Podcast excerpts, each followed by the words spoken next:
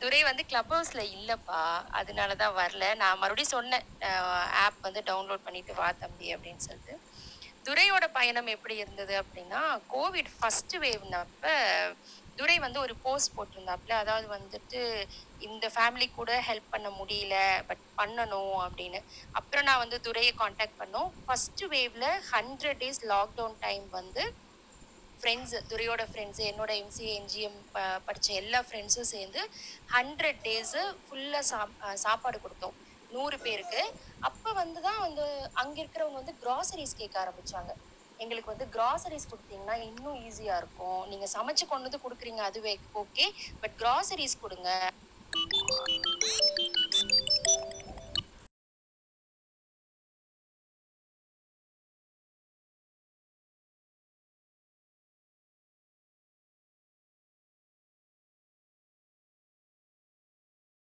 தான் சொன்னேன். கீர்த்தி உன்னால முடியும்டா பாருடா அப்படின்னா. அந்த வார்த்தைக்கு அப்புறம் ஃபுல் அண்ட் ஃபுல் வந்து கீர்த்தி போஸ்ட் போட்டு அந்த செகண்ட் லாக்டவுன் ஃபுல்லா அந்த செவன் ஹண்ட்ரட் ஃபேமிலிஸ்க்கு வந்து கீர்த்தி வந்து இது பண்ணி கொடுத்தா.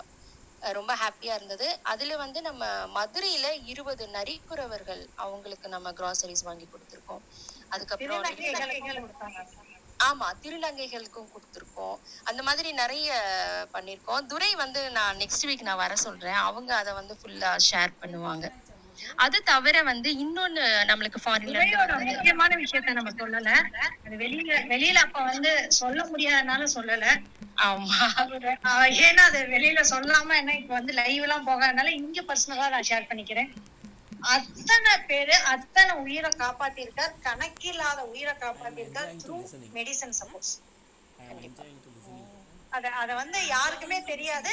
எனக்கு துரைக்கும் மட்டுமே நிறைய விஷயங்கள் நாங்க பகிர்ந்துக்கிட்டு அஹ், அத வெளியில நாங்க அதிகம் ஷேர் பண்ணாம எந்த விதத்துலயாவது எப்படியாவது உயிரை காப்பாத்திடணும் அப்படிங்கிற போராட்டம் வந்து அதுல நிறைய இருந்தது நிறைய எமோஷன் சோ நிஜமா இப்ப நினைச்சாலே கண் கலங்குது தேங்க்யூ அனிதா. அஹ் அது இன்னொன்னு என்னமோ சொல்ல வந்தேன் மறந்துட்டேன். ஓகே அது ஞாபகம் வரும்போது சொல்றேன். ஓகேப்பா கேரி ஆன் பண்ணுங்க. Okay thank you thank you thank you உண்மையில ஆஹ், துரை துரையோட என்னுடைய பயணமும் இருக்கு ஒரு சில இடங்கள்ல. ஓகே அது நான் என்னுடைய எக்ஸ்பீரியன்ஸ் ஷேர் பண்றப்ப நான் அதை சொல்றேன் நான். உண்மையில ஒரு அருமையானது. உமா ப- உமா மேடத்துடைய சப்போர்ட்டை பத்தி ஆல்ரெடி நீங்க நம்ம வார் ரூம்லயும் சொல்லியிருந்தீங்க. உண்மையில அவங்களுடைய இவங்க தான் உமா அப்படிங்கறது நான் இன்னைக்கு தான் தெரிஞ்சுக்கிட்டேன். மிக்க நன்றி மிக்க நன்றி.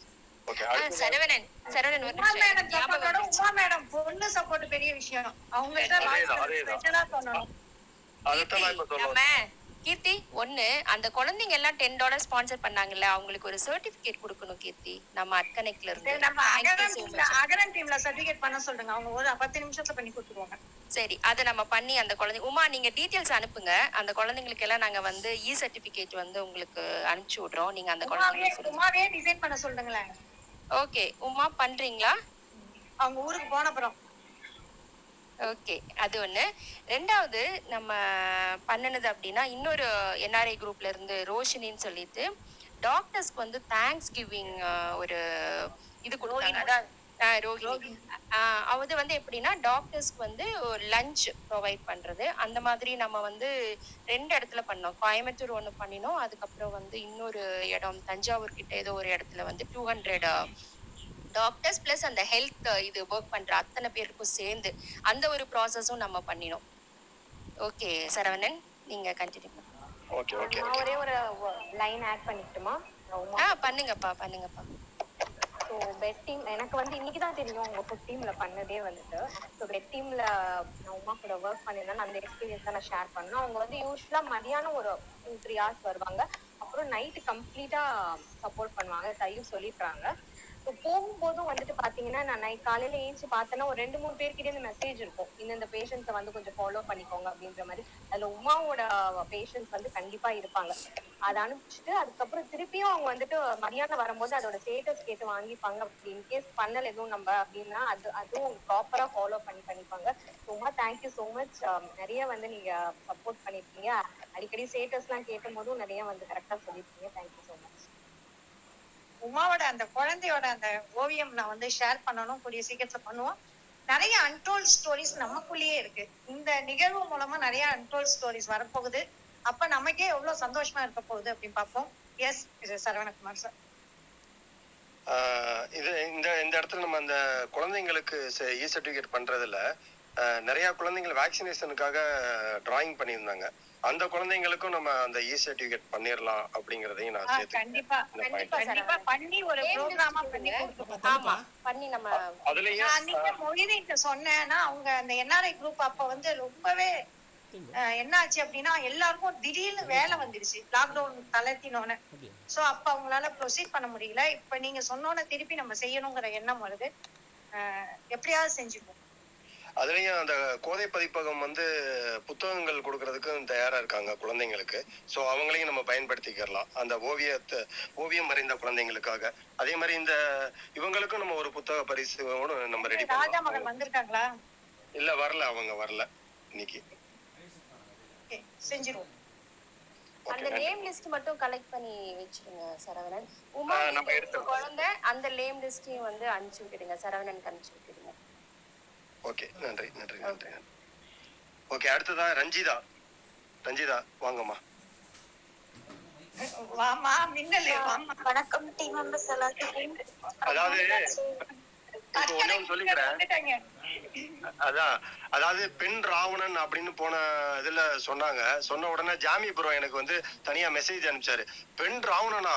என்ன என்னங்க என்னென்னங்க பண்றீங்க? அப்படின்னு சொல்லி மெசேஜ் அனுப்பிச்சிருந்தாரு அவரு. அதை இந்த நேரத்துல நான் ஜாமி ப்ரோ கீழே கேட்டுட்டு தான் இருக்காரு. அதுக்காக சொல்லிக்கிறேன் நான். வாமா ரா பெண் ராவணன் அவர்களே.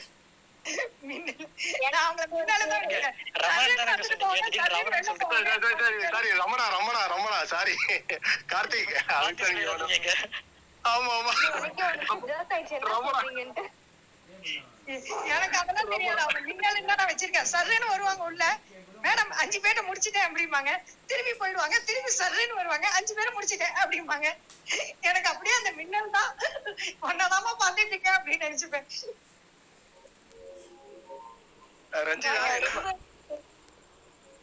சொல்லுங்கண்ணா. ஓகே சொல்லுங்கம்மா சொல்லுங்கம்மா. உங்க கதையை சொல்லுங்க. உங்க கதையை நாங்க சொல்லிட்டு இருக்கோம்.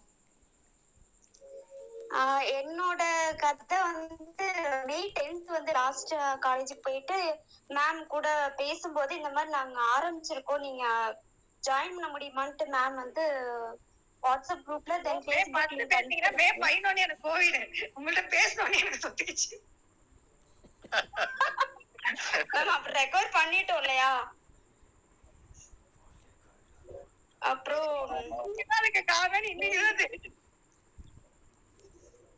ஸோ அட்மிட்டோட என்னோட பையனை வந்து ஈரோட்ல ஆரம்பிச்சது. ஃபர்ஸ்ட் அந்த த்ரீ டேஸ்க்கு வந்து எனக்கு நான் ஒரு டென் மெம்பர்ஸ் எடுத்தேன். டென் மெம்பர்ஸ்ல ஒரு டூ மெம்பர்ஸ் வந்து செகண்ட் தேர்ட் டே அட்மிஷன் போட்டதுல ஒரு ஹாஸ்பிட்டல்ல அமௌண்ட் பேசிஸ்ல தான் வந்து அங்க பண்ணிட்டு இருந்தாங்க அப்படிங்கிறது நான் விசாரிச்சதுக்கு அப்புறம் தான் எனக்கு ஃபோர் டேஸ் கழிச்சு நான் என்கொயரி பண்ணப்பதான் தெரிஞ்சது. ஸோ அந்த ஃபர்ஸ்ட் த்ரீ டேஸ்லயே வந்து ரெண்டு டேட் பார்த்தேன். ஸோ அது வந்து கொஞ்சம் ஒரு ரொம்ப ஒரு மன உளைச்சலா இருந்தது. நம்ம இதை செய்யலாமா வேண்டாமா அப்படிங்கிற இடத்துல. பட் அம்மா இருந்துட்டு என்ன சொன்னாங்கன்னா நீ வந்து இதை ஸ்டாப் பண்ணக்கூடாது. கண்டிப்பா பண்ணணும். ஏன்னா இந்த மாதிரி விஷயங்கள் வந்து யாரும் பண்ண மாட்டாங்க. அவங்க நேரம் அப்படி இருந்தனாக்க நம்ம என்ன பண்ண முடியும்? அப்படின்னு சொன்னாங்க. ஸோ அதுக்கப்புறம் வந்து நான் ஒரு டெசிஷன் எடுத்தேன். ஸோ நம்ம கிட்ட யார் யார் இருக்காங்க? என்ன பண்றாங்க? எல்லா ஊர்லயும் எந்தெந்த இடத்துல இருக்காங்க? எஸ்பெஷலி ஈரோடு டிஸ்ட்ரிக்ட் ஏன்னா ஃபர்ஸ்ட் நான் ஈரோடு தான் ஒர்க் பண்ணேன் ரதி மேம் கீழே ரதிகா கீழே. ஸோ அதுக்கப்புறம் நான் லிஸ்ட் எடுத்து தென் அதுக்கப்புறம் ஒவ்வொரு நம்ம குரூப்பில் வந்து அப்படியே ஒவ்வொரு ஆஷா மேம் அதுக்கப்புறம் அனிதாக்கா. இவங்க எல்லாருமே வந்து Kiruthika ma'am especially Kiruthika ma'am Keerthi ma'am இவங்க எல்லாருமே வந்து ஒவ்வொரு டீம் ஃபார்ம் பண்ணாங்க. அப்புறம் எக்ஸல் ஷீட் போட்டாங்க. ஸோ அதை பேஸ் பண்ணி என்னோட லிங்க்ல இருக்கிற எல்லா சர்வையும் எடுத்து நான் ஒரு ஃபோல்டர் கிரியேட் பண்ணேன். இந்த இடத்துல கார்த்தி பத்தி கண்டிப்பா சொல்லியே ஆகணும். கார்த்தி வந்து அப்டேட் பண்ணிட்டே இருப்பா அப்படி. அதுக்கப்புறம் நைட் ஒர்க்குன்னு பார்த்தாக்கா ஆஷா மேமையும் தையப்பையும் வந்து கிரேட் அதாவது ஒரு நல்ல ஒரு டீம் லீடர் இந்த குவாலிட்டிஸ் வந்து ரெண்டு பேர்த்துக்கிட்டையுமே ரொம்ப அமேசிங்கா இருக்கு. டீம் வந்து வழி நடத்துறதாகட்டும் எங்ககிட்ட அதாவது ஒரு சில நேரங்களில் வந்து எனக்கு கொஞ்சம் டெம்பருங்கிறத விட கொஞ்சம் எமோஷ்னல் ஆவேன். பயங்கரமா எமோஷனல் ஆவேன். ஸோ ஃபர்ஸ்ட் ஒரு டென் டேஸ் வந்து கொஞ்சம் எனக்கு எமோஷ்னல் வீக்னஸ் இருந்தது. ஸோ அதுக்கப்புறம் வீட்டுக்காரே கொஞ்சம் கவுன்சிலிங் கொடுத்து அப்புறம் இந்த மாதிரி பண்ணணும் அப்படின்னு ஒரு கைடன்ஸ் கொடுத்து எப்படி பேசணும் அவங்கள எப்படி அப்ரோச் பண்ணணும் அப்படிங்கிற இடத்துல எல்லாமே கொஞ்சம் சொல்லி கொடுத்தாரு. அவரோட கைடன்ஸும் எடுத்துக்கிட்டு தென் அதுக்கப்புறம் நான் என்னோட ஒர்க் நான் அதில் ஃபுல்லாகவே ஃபுல் ஃப்ளெஜ்டாகவே இறங்கிட்டேன் இதில் வந்து ஒரு சில எக்ஸ்பீரியன்ஸ் வந்து எனக்கு ரொம்ப பாசிட்டிவ்ங்கிறத விட அந்த பிளெஸ்ஸிங்ஸ் அப்பெல்லாம் வந்து ரொம்ப கடவுள் அப்படிங்கிறவர் வந்து நம்ம கூட இருக்காரு அப்படிங்கிற இடத்த வந்து நான் அந்த இடத்துல உணர்ந்தேன். என்னால் என்னால வந்து எங்க அப்பா இறந்த டைம்ல என்ன நடந்தது அப்படிங்கறத கூட இமேஜின் பண்ண முடியாத ஒரு செவன் ஹவர்ஸ்ல அவரை நாங்க இழந்துட்டோம். பட் இந்த ஒரு அந்த எக்ஸ்பீரியன்ஸ் வந்து எனக்கு அப்ப தோணுச்சு அட்கனெக்ட்ல வந்து நம்ம கொஞ்சம் ஒரு சுதாரிச்சிருக்கலாம் அப்படிங்கிற இடத்துல எனக்கு தோணுச்சு. பட் நான் மட்டும் இல்லை இதுல என் கூட என்னோட ஸ்டூடெண்ட்ஸ் ஆகட்டும் என்னோட கொலீக்ஸ் ஆகட்டும் எல்லா இரு- எல்லா டிஸ்ட்ரிக்ட்ல இருக்கிற என்னோட ஃப்ரெண்ட்ஸ் சர்க்கிள் டீச்சர்ஸ் எல்லாருமே வந்து என் என் கூட நல்லா கோஆப்ரேட் பண்ணி அந்த டைம்ல நான் மிட் நைட்ல ஃபோன் பண்ணாலும் அவங்க வந்து ஃபோன் அட்டன் பண்ணி அவங்களுக்கு தெரிஞ்ச கான்டாக்ட் அவங்க வாட்ஸ்அப்ல வந்த குரு மெசேஜஸ் எல்லாமே எனக்கு ஃபார்வர்ட் பண்ணாங்க. ஸோ இந்த இந்த மாதிரி தான் வந்து நான் அவ்வளோ ஒர்க் பண்ணேன். இந்த பேக்ரவுண்ட் ஒர்க் எல்லாமே நான் எடுத்து பெர்மனண்டாவே நான் டிரைவ்ல போட்டுட்டேன். இதுல என்னோட எக்ஸ்பீரியன்ஸ்னு பாத்தீங்கன்னா ஒரு அண்ணா வந்து வந்திருந்தாரு. அவர் அவங்க அப்பா வந்து ரொம்ப ஒரு எல்லாருக்குமே அப்பா அப்படிங்கிறவர் வந்து ஒரு ஹீரோவா இருப்பாரு. அவங்க அப்பாவுக்கு உடம்பு சரியில்லை. அவங்களால க- எங்கேயுமே காப்பாத்த முடியல அப்படின்ட்டாரு. அந்த அண்ணா வந்து நீ எங்க இருக்கன்னு தெரியாதுமா நீ வந்து நான் உன் காலில் கூட விழற. எவ்வளவு செலவானாலும் பரவாயில்ல. எங்க அப்பா என்னால இப்ப பார்க்க முடியும்னு அழுதாரு. நானும் அழுதுட்டேன்.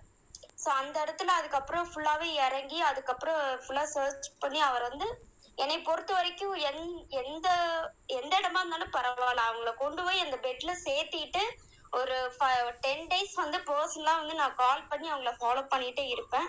அது வந்து எனக்கு ஒரு பழக்கமாவே மாறிடுச்சு. இன்னமும் வந்து நிறைய பீப்புள்ஸ் வந்து கான்டாக்ட்ல இருக்காங்க. இதே என்னோட எக்ஸ்பீரியன்ஸ் இதுக்கப்புறம் என்னோட ரஞ்சிதா நிறைய பெட் எல்லாம் நீங்க கனெக்ட் பண்ணி உங்க ஸ்டூடெண்ட்ஸ் மூலமா கனெக்ட் பண்ணி கொடுத்தீங்க. உங்கள்ட்ட நான் உமாட்ட கேட்ட கேட்ட ஒரு கேள்விதான் திருப்பி உங்கள்ட்ட கேட்கிறேன் அட்கனைட்டுக்கு முன்னாடி ரஞ்சிதா அட்கனைட்டுக்கு பின்னாடி ரஞ்சிதா. நம்ம என்ன கொடுத்தோம் அப்படின்னு ஒரு பாட்டு நமக்கு என்ன கிடைச்சது அப்படின்னு ஒரு பாட்டு அந்த ரெண்டாவது பாட்டு நான் உங்கள்கிட்ட கேட்கிறேன் அட்கனெக்டுக்கு அப்புறம் இவ்வளவு தூரம் என்னால ஒர்க் பண்ண முடியும். ஒரு செல்ஃப் ரியலைசேஷன் எனக்கு அதிகமாச்சு. கான்ஃபிடென்ட் அதிகமாச்சு.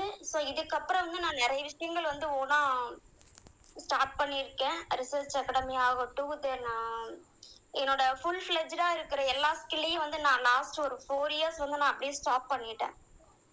நான் வந்து நல்லா ஒர்க் பண்ணுவேன். தென் அதுக்கப்புறம் கவிதை எழுதுறது எல்லா விஷயங்களையும் வந்து ஆல்ரவுண்டர் தான் இருந்தேன். ஒரு ரிசர்ச் முடிச்சதுக்கப்புறம் நான் ஒரு ஃபோர் இயர்ஸ் வந்து எல்லாத்தையும் நான் ஸ்டாப் பண்ணிட்டு பையன் கூட இருந்தேன். தென் அதுக்கப்புறம் நார்மலாக காலேஜ் ஒரு எல்லாரும் நார்மல் லைஃப் எப்படி இருப்பாங்களோ அதை வந்து நான் லீட் பண்ணேன். ஒரு ஃபோர் இயர்ஸ் நான் லாஸ்ட் ஒரு செவன் இயர்ஸ் இருந்த வாழ்க்கையை வந்து நான் திரும்ப வாழல. பட் அட்கனெக்டுக்கு அப்புறம் அது வந்து ஒரு பெரிய தப்பு அப்படிங்கிற ஒரு விஷயத்த வந்து ஜெயில் சாரோட செஷன்ஸ் ஆகட்டும் அப்புறம் கீர்த்தி மேம் ஆகட்டும் அனிதாக்கா ஆகட்டும் எல்லாருமே வந்து ஒவ்வொரு இடத்துலயும் வந்து ஒவ்வொரு விஷயங்கள் வந்து கத்துக் கொடுத்தாங்க. ஸோ அப்படி இருக்கும் எஸ்பெஷலி ஆஷா ஆஷா வந்து சொல்லவே வேண்டாம். அவங்க ஃபேமிலியை கொண்டு ஃபேமிலி ஆகட்டும் அவங்க மாமியார் கொண்டு வந்து அட்மிஷன் பண்ணதாகட்டும் அவ்வளோ ஸ்ட்ராங்கான லேடி அவங்க வந்து அமேசிங் அதுக்கப்புறம் சரவணன் அண்ணா. சரவணன் அண்ணா வந்து என்ன சொல்றது ஆல்ரவுண்டர் அவரோட கைடன்ஸ் இல்லைனாக்கா ஒண்ணுமே பண்ண முடியாது. நிறைய ஒரு கிரிட்டிக்கலான இந்த இடத்துல நான் அவருக்கு தேங்க் பண்ணியே ஆகணும். அதுக்கப்புறம் Kiruthika ma'am action team and then Uma. Uma வந்து இந்த இடத்துல நான் கண்டிப்பா சொல்லணும். சேலம் வந்து வரும்போது ரொம்ப நர்வஸ் ஆவாங்க. பட் இருந்தாலும் வந்து அவங்களும் வந்து கேட்டு எப்படி பண்ணணுங்கிறதெல்லாம் கேட்டு அதுக்கப்புறம் அவங்களும் ஃபுல் ஃபிளஜ்டா ஸ்பிரிச்சுவலா ஒர்க் பண்ணாங்க. ஆனா பெட்டே கிடைக்காத நீங்க எப்படி மேம் அதுக்கப்புறம் ஃப்ரெண்ட்ஸ் எல்லாருமே வந்து ஒரு சப்போர்ட்டிவா இருக்கிறது ஒரு ரொம்ப நல்லா மேம் ரஞ்சிதா உங்கள்ட்ட ஒரு கொஸ்டின் கேட்கணும் பெட்டே இல்லாம சேலத்துல எப்படி பெட் வாங்க ஆரம்பிச்சீங்க நீங்க ஆரணி மேம்க்கு தெரியும் பெட்டே இல்ல சேலத்துல எந்த இடத்துலயுமே உங்ககிட்ட மட்டும் கொடுத்தா நீங்க சேலத்தை எப்படியாவது முடிச்சு கொடுத்துருவீங்க. அது எப்படி முடிஞ்சது? அதுக்கு மேம் அதுக்கு வந்து தனி டீமே இருந்தாங்க. ஆஹ் நான் வந்து என்னோட முடிச்சு போன ஸ்டூடெண்ட்ஸ் பயோமெடிக்கல் ஸ்டூடெண்ட்ஸ் வந்து ஒவ்வொரு ஹாஸ்பிட்டல்ல இருக்காங்க. தென் அதுக்கப்புறம் கண்ணன் அவரு கண்ணனோட கான்டாக்ட் கிடைச்சது. அதுக்கப்புறம் ரோட்ரா கிளப் எங்களோட கொலீக் அவர் ஒரு சில காண்டாக்ட் கொடுத்தாரு. ஹஸ்பண்டு ஹஸ்பண்டோட அந்த ட்ரஸ்ட்ல இருக்கிற ஃப்ரெண்ட்ஸு சேலத்தில் இருக்கிற டெம்பிள் ட்ரஸ்ட் அவர் அவர் ஒருத்தர். ஸோ இந்த மாதிரி எல்லாத்துக்கிட்டையும் வந்து எல்லா இடத்துலையும் நான் கேட்க மாட்டேன். ஒவ்வொரு டைமும் ஒவ்வொருத்தட்ட கேட்டு அதில் ஒரு கொஞ்சம் ஃபுல்லாக அங்கே இருக்கிற கான்டாக்ட் எதானு வச்சு செக் பண்ணி அதுக்கப்புறம் அந்த ஒரு குறிப்பிட்ட டைம்ல நான் வந்து கேட்டுட்டே இருப்பேன். ஆஹ் இதுக்காக நான் வந்து எனக்குன்னு மட்டும் நான் ஒரு ஷெட்யூல் போட்டுட்டேன். அந்த ஒரு one and half months work பண்ணப்ப கிளாஸ் எடுப்பேன் லேப் பார்ப்பேன் தென் வீட்டு வேலையெல்லாம் செஞ்சு முடிச்சிருவேன் இடையில. அதுக்கப்புறம் பையனுக்கு லீவாக தான் இருந்தது. ஸோ அதனால எனக்கு அது இஷ்யூஸா இல்லை. அம்மா கொஞ்சம் பார்த்துக்கிட்டாங்க தங்கச்சி பார்த்துக்கிட்டாங்க. குழந்தைங்கெல்லாம் விளையாடுறது அதனால கிளாஸ் எல்லாம் இப்போ ரெகுலர் கிளாஸ் எதுவும் கிடையாது. ஸோ அதனால வந்து நான் டைமிங் போட்டு சேலம் வந்து எப்போ ஓப்பன் ஆகும் என்னங்கிறத அப்டேட் பண்ணிட்டே தான் இருந்தேன். அதுல வந்து நான் மதியம் ஒரு டூ ஹவர்ஸ் தூங்கினேன். நைட் வந்து ஒரு டூ ஹவர்ஸ் த்ரீ ஹவர்ஸ் இடையில யாராவது கூப்பிட்டாங்கனாக்கா அப்டேட் பண்ணிடுவேன் மேம் அது எனக்கு தூக்கம் வரல அந்த டைம்ல சரவணகுமாரோட அவங்க உங்க ஹஸ்பண்டோட சரவணகுமார் பண்ண ஜேர்னி வந்து சரவணகுமார் சார் அழகா ஒரு கதையாட்டம் எழுதியிருந்தாரு. அன்பர்கட்டபிள் அது. அந்த கதையை ஷேர் பண்ண முடியுமா? அதுக்கு முன்னால நான் ஒண்ணு சொல்லிடுறேன். ஆக்சுவலி வந்து நம்ம அத்தனைக்குல வந்து ரெண்டு பேர் வந்து ஃபேமிலியா வந்து சர்வீஸ் கொடுத்தாங்க. ஒண்ணு வந்து ஆஷா பாக்கியராஜ் அப்புறம் ரஞ்சிதா அவங்க ஹஸ்பண்ட் ஆக்சுவலி அகரம்ல இருந்து ஒரு ரெக்வஸ்ட் வந்தது. அந்த பொண்ணுக்கு வந்து ஐசைட் ப்ராப்ளம் இருக்கு. கண்ணு தெரியாது. கோவிடா இருக்குமோன்னு சொல்லிட்டு ஃபோன் பண்ணி அழுதா. நான் வந்து ரஞ்சிதா கிட்ட தான் நான் கால் பண்ணேன். ஏன்னா வந்து எல்லாத்துக்கும் கால் பண்ணிட்டு தென் ஐ டோல்டர் ஏதாவது பண்ண முடியுமான்னு. உடனே அவங்க ஹஸ்பண்ட் வந்து அந்த கலெக்டர் ஆஃபீஸ்க்கு காண்டாக்ட் பண்ணி அந்த கேஸ் வந்து நம்ம பண்ணினோம். அது ரொம்ப ரொம்ப உங்க கூட பண்ண ஜேர்னி வந்து ரொம்ப என்ன சொல்றது மறக்க முடியாத அனுபவம் ரஞ்சிதா. சரவணன் நீங்க சொல்லுங்க அந்த கதையை சரவணன் சொன்னா ரொம்ப அழகா இருக்கும். அப்படியே ஏற்ற இறக்கத்தோட. உண்மைதான் உண்மைதான். அதாவது ஒரு கிரிட்டிக்கலான ஒரு சுச்சுவேஷன்ல ரஞ்சிதா என்ன பண்ணாங்க? நேரடியா அண்ணா நீங்க நேரடியா இவங்கள்ட்டே கேளுங்க அப்படின்னாங்க.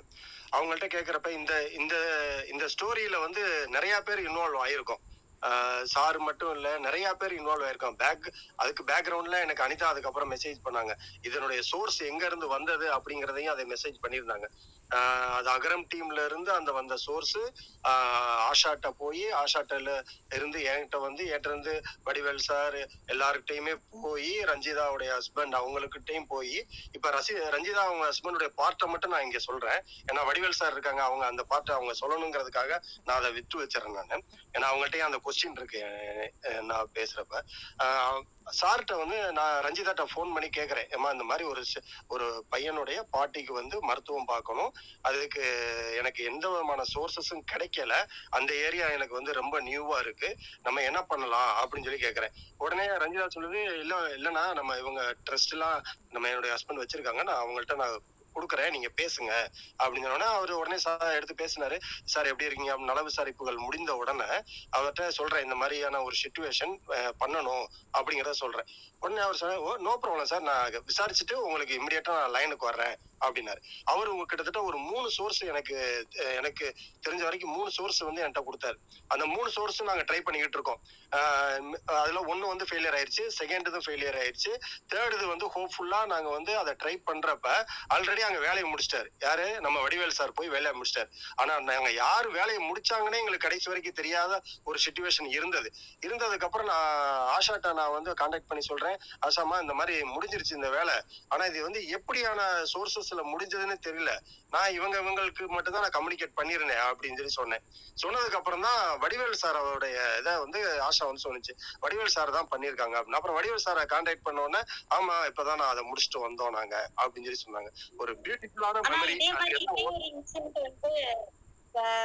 காஞ்சிபுரம் பக்கத்துல ஒரு ஏரியா அதுக்கும் இதே மாதிரி ட்ரை பண்ணோம். ஒரு பாட்டிக்கு வந்து அவங்க பாட்டிக்கு வந்து டாக்டர் பாக்குறதுக்காக சோ அதே வந்து நாங்க ஒரு சைடு ட்ரை பண்ணிட்டு இருக்கும்போது வடிவேல் சார் வந்து அதை கம்ப்ளீட் பண்ணிட்டாரு. வடிவேல் சார் வந்து பிள்ளை ஆக்சுவலி ம் ரஞ்சிதா அது வந்து என்னன்னா ரெண்டு கேஸ் வந்தது. ஒண்ணு வந்து ஐசைட் ப்ராப்ளம் இருக்கிற ஒரு பொண்ணு. இன்னொன்னு வந்து என்னன்னா இன்னொரு பையன் அவங்க பாட்டிக்கு உடம்பு சரியில்லை அப்படிங்கிறது. நான் ஆக்சுவலா கொடுக்கும்போது என்ன பண்ணுவேன்னா பர்சனல் மெசேஜ் எப்பவுமே வடிவேலுக்கு வந்து ஏதாவதுன்னா போட்டு விட்டுருவேன். சோ இது எல்லாம் ப்ராசஸ் பண்ணி நம்ம திரும்பி பார்க்கும்போது வடிவேல் வந்து முடிச்சிட்டேங்க அப்படின்னு சொல்லி மெசேஜ் பண்ணுவாங்க. சோ அதுதான் வந்து வடிவேலோட என்ன சொல்றது ஸ்டைல் இல்ல அதுவும் அதுவும் சத்தமே இல்லாம முடிச்சிருப்பாங்க. நம்ம யார் முடிச்சாங்கன்னே தேட தேடவே முடியாது நம்மளால. சத்தமே இல்லாம முடிச்சுட்டு அமைதியா இருப்பாங்க வடிவேல் சார் இல்ல இல்ல. ஆஹ் இல்ல ஆஹ் இது பண்ணிடுவாங்க ஃபீட்பேக் கொடுத்துருவாங்க. அஹ் அது வந்து ஆஷாக்கு போறதுக்குள்ள உங்களுக்கு வந்து டைரக்டா வந்திருக்கும். ஆமா ஆமா ஆமா ஆமா ஆமா. அப்புறம் ரஞ்சிதாமா எனக்கு ரஞ்சிதா மாட்டா ஒரே ஒரு கேள்வி மட்டும். நெக்ஸ்ட் ஃபீட்பேக் வந்து வடிவேல் சார் இருக்கிறோம் ஆமா எஸ் அப்சல்யூட்லி ரைட் ஆமா ஒரு மினிஸ்டரோட பிஏ ஃபோன் பண்ணி சொன்னாரு. Super super. இந்த மாதிரி ரொம்ப டீம்ல உங்க டீம் கோயம்புத்தூருக்கு வந்து பேக் போன்னா வடிவேல் சாரும் விஷ்ணுவும். அவங்க ரெண்டு பேரும் வந்து அப்டேஷன் எந்த ஹாஸ்பிட்டல் எங்க எது போட்டாலும் வந்து உடனே ஒரு ஃபோல்டர்ல அப்டேட் பண்றது ஆகட்டும் எல்லாமே ஃபுட்டு ஆக்சிஜன் எல்லா இடத்துலயும் வந்து வடிவேல் சாரும் சரி விஷ்ணுவும் சரி அவங்களுடைய amazing work wonderful work super super அது எப்படின்னா சரவணன் கோயம்புத்தூர்னா வடிவேல் சேலம்னா ரஞ்சிதா. அப்படிதான் போகும் ரிக்வஸ்ட் ஆனா இங்க ஒரு ஆமா, விஷயம் பாத்தீங்களா? யார் யார பாராட்டினாலும் நம்மள பாராட்டின மாதிரி சந்தோஷப்பட்டுட்டு இருக்கோம்ல கண்டிப்பா. அது அதான் அதான் டீமுடைய அழகே. வே- வேற ஒண்ணுமே இல்ல. அதான் டீமுடைய அழகே. ரஞ்சிதா என்கிட்ட ஒ- உங்கள்ட்ட ஒரே ஒரு கேள்வி மட்டும். ஓசூர்ல வந்து அண்ணன் தம்பி ரெண்டு பேரு அவங்க அம்மா அஹ், கோவிட்ல இறந்துட்டாங்க. அவங்க அப்பா ரொம்ப கிரிட்டிக்கலான ஒரு சுச்சுவேஷன்ல ஹாஸ்பிட்டல் அட்மிஷன் ஆயிருந்தாங்க. அந்த சூழ்நிலையை கொஞ்சம் விவரிக்க முடியுமா?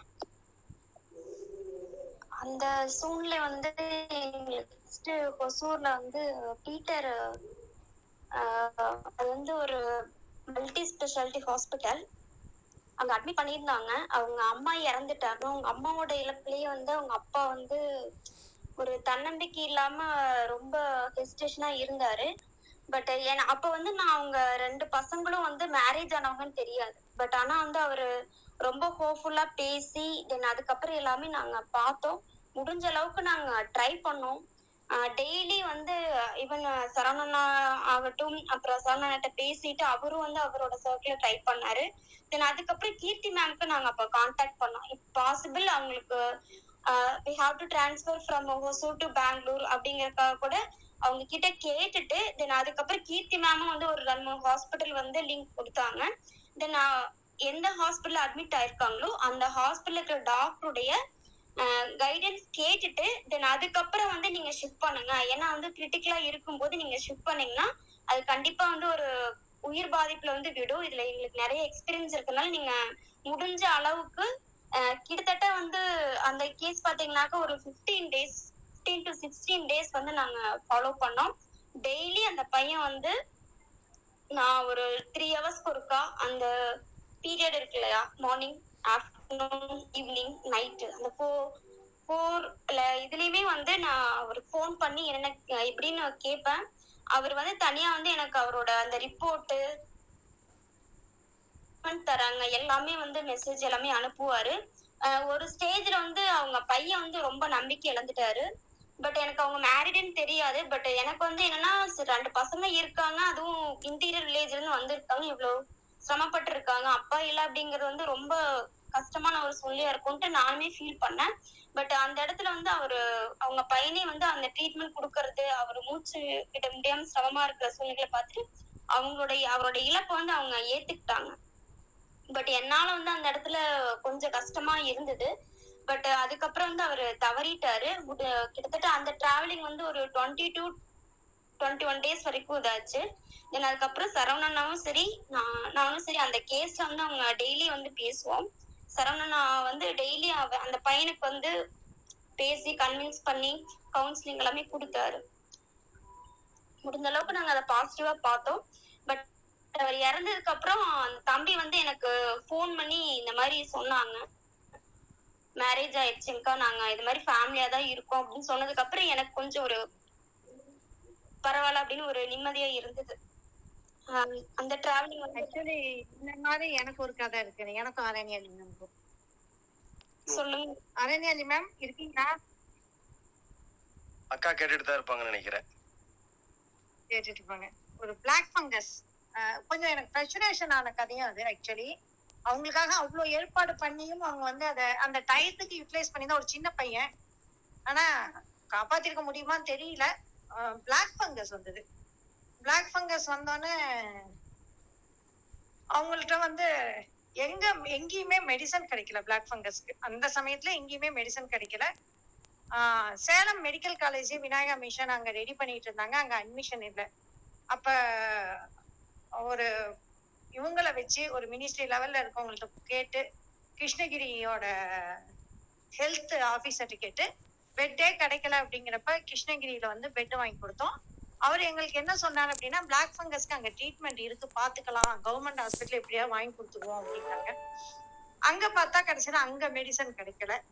மெடிசன் கிடைக்காதப்ப திருப்பி என்னாச்சு அப்படின்னா ராஜீவ்காந்தி ஹாஸ்பிட்டல்ல என் ஃப்ரெண்டு ஒர்க் பண்ணிட்டு இருந்தாங்க. நம்ம எப்போதுமே டாக்டரை தொடர்பு கொள்ளக்கூடாது டைரக்டா அவங்களுக்கு ஒர்க் இருக்குன்னு ஒரு கொள்கையாவே நான் வச்சிருந்தேன்.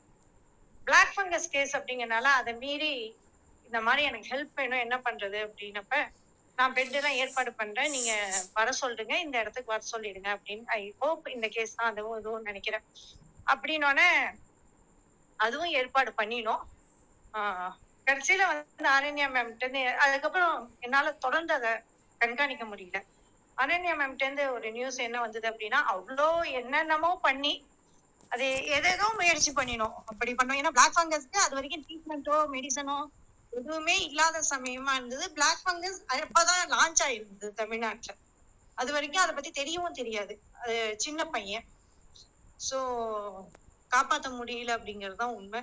அது ரொம்ப அது என்னன்னா அந்த ட்ரையல் வந்து ஃபிளக்சுரேஷன் பண்றது. அவங்க நம்ம சொன்னதுக்கு மாறா இன்னொரு இன்னொரு இடத்துக்கு போறது. அதே சமயம் ஃபாலோ அப்ல சரியா இல்லாது அப்டேட் பண்ணாதது அப்படின்னு எனக்கும் அனன்யா மேம்க்குமே ரொம்ப டஃப்பா இருந்தது அவங்களை ஹேண்டில் பண்றது. ஆஹ் இருந்தாலும் செஞ்சுக்கிட்டே இருந்தோம். அஹ் கடைசி வரைக்கும் அஹ் எல்லாம் பண்ணியும் கடைசியில இதான் நடந்தது. சோ இந்த மாதிரி கதைகளும் நம்மள்ட்ட எக்கச்சக்கமா இருக்கு. சோ நான் அந்த டைம பத்தி நிறைய சொல்லணும் கிருத்தி ஒரு நாள் கூட ஒரு ரெண்டு மணி நேரம் கூட நம்ம அழுத கணக்கு இருக்கும். அதாவது யாருக்காகவும் முகம் தெரியாதவங்க நான் வந்து அது ஒரு ஒரு நாள் தான் அழுதீங்க அழாதீங்க அழாதீங்க. நான் படிச்சு படிச்சு சொன்னேன். ஆமா. வந்து நான் எனக்கு வந்து பைத்தியம் எங்க டைம் இருக்கு? ஒரு சொட்டு கண்ணீர் சிந்த கூட டைம் இல்ல எங்களுக்கு அப்பதான் கிருத்தி வந்து இதுக்கெல்லாம் நீங்க எமோஷனல் ஆகக்கூடாது. அடுத்தது என்னன்னு பாருங்க அடுத்தது என்னன்னு பாருங்க. என்ன அது எதுக்கு நான் அழுதேன்னா உங்ககிட்ட ஆஹ் அந்த ஒரு ஆம்புலன்ஸ்ல ஒருத்தர் ஒரு அப்பாவை மட்டும் அதாவது அப்பாவோட பாடியை ஏத்திக்கிட்டு ஒய்ஃப் ஹாஸ்பிட்டல்ல கிரிட்டிக்கலா இருக்காங்க அம்மா கிரிட்டிக்கலா இருக்காங்க அவரும் கோவிட் பேஷண்ட் ஆனா அவரால மூவ் பண்ண முடியுதுங்கிறதுனால அவர் வந்து பாடியை எரிக்கிறதுக்கு அந்த குறிப்பிட்ட சுடுகாட்டுல எவ்வளவு நேரம் நின்னுட்டு இருக்காங்க அது பண்ண முடியல அப்புறம் வேற ஒரு இடத்துக்கு போக முடியுமான்னு பாக்குறாங்க. அப்படியே வந்து ஒரு நாலு மணி நேரம் அந்த ஆம்புலன்ஸ்ல இருக்காங்க. அப்படி அத வந்து அவரு நாங்களும் அந்த சுடுகாட்டுக்கு அலைஞ்சது இருக்கு பாருங்களேன். அது வந்து அது என்னால ரொம்ப அப்ப கஷ்டமா இருந்துச்சு. அப்ப அப்பதான் நான் வந்து உங்ககிட்ட சொன்னேன். அப்புறம் கடைசியா நாங்க அதை எப்படி டீல் பண்ணணும்னா அந்த ஆம்புலன்ஸ் டிரைவருக்கு வந்து ஏழாயிரம் ரூபாய் பணம் கொடுத்து நீ இது எங்கேயாவது அப்பா நினைக்கவே வந்து அவ்வளோ கஷ்டம். அதுக்கப்புறமா அப்போ ஒரு தடவை எனக்கு அப்படியே பயங்கரமா இதாயிடுச்சு. நம்ம என்னடா பொறுப்பு அப்படின்னு சொல்லிட்டு. அப்புறம் ஒரு ஒரு நிமிஷம் ஒரு நிமிஷம் தண்ணி குடிச்சிட்டு வந்து பேசுங்க. ஆமா. தள்ளி நின்னு பேசுங்க. ரொம்ப உள்ள போயிடாதீங்க தள்ளி நின்னு பேசுங்க. ஆமா. அப்போ ஒரு தடவை உங்களை கூப்பிட்டு torture பண்ணிட்டேன்னு நினைக்கிறேன். அப்புறமா ஒரு நாள் மட்டும் ஹாஸ்பிட்டல்ல நம்ம ஜிஹெச்ல இருந்து நர்ஸுங்க வெளியில வந்து ஒ- மூணு ஆம்புலன்ஸ் வரிசையா நிக்கிறாங்க. மூணு பேருமே என்னோட மூணு டிரைவர்ஸுமே என்னோட ஃப்ரெண்ட்ஸ் தான். அவங்க வந்து உள்ள போனோம் ஆனா நர்ஸுங்க வந்து பாத்துட்டு பாத்துட்டு உள்ள போயிடுறாங்க. என்னன்னு எங்களுக்கு புரியல. எனக்குமே முதல்ல அது அத வந்து யோசிக்க முடியல. அப்புறமா தான் தெரிஞ்சது அதாவது ஆக்சிஜன் லெவல் இருபது முப்பது அந்த மாதிரி இருந்ததுன்னா அவங்க உள்ள போயிடுறாங்க. கம்முன்னு அதாவது எந்த பதிலுமே சொல்லாம உள்ள போயிடுறாங்க. மூணு பேரும் அப்படியே அதுல ஒவ்வொருத்தர் ஒவ்வொருத்தரா உள்ளேயே போக முடியல. அவங்களால ஜிஹெச்ச தாண்டி எங்கேயுமே போக முடியாது அப்படிங்கிற மாதிரி. அதுதான் வந்து அந்த- அந்த டைம்ல தான் எனக்கு அப்படியே பைத்தியம் தான் நீங்க பிடிச்சிரும் அப்படின்னு நான் நினைச்சேன். என்னால தூங்க முடியல. பைத்தியம் பிடிச்சிருமோன்னு நினைச்சேன். போனே எடுக்க கூடாது ஒரு மணி நேரத்துக்கு அப்படின்னு நினைச்சா ஆனா முழிச்சு அடுத்த போன் இல்ல, அந்த அந்த ஸ்டோரி பத்தி சொல்லுங்களேன். நம்ம ஆஹ் கிருத்தி நான் இப்போ ஒரு தகவல் சொல்றேன். பிளாக் ஃபங்கஸ் அப்படி அது வந்து முன்னாடி இங்க சேலத்துல ஒரு ஜேஎஸ்னு ஒரு ஹாஸ்பிட்டல் இருக்கு. அங்க இருக்கிற டாக்டரும் சரி கார்த்திகேயன் ஒரு டாக்டர் இருக்காரு. அவரும் சரி பிளாக் ஃபங்கஸ்க்கு இதுக்கு முன்னாடியே சர்ஜரி எல்லாம் பண்ணியிருக்காங்க. நம்மளுக்கு அது ஆக்சுவலா அது புதுசு இல்ல. நாம அதை கேள்விப்பட்டதுதான் புதுசு. என்னன்னா கண்ணுல மட்டும் வர்றதில்ல. சுகர் வந்து உங்களுக்கு வந்து ரொம்ப பழசு. ஆமா ரொம்ப பழசு. ஆனா பிளாக் ஃபங்கஸ் வித் கோவிட் அப்படிங்கிறது வந்து கோவிட். வரும். ஆமா இப்படி வரும்னு நமக்கு தெரியாது.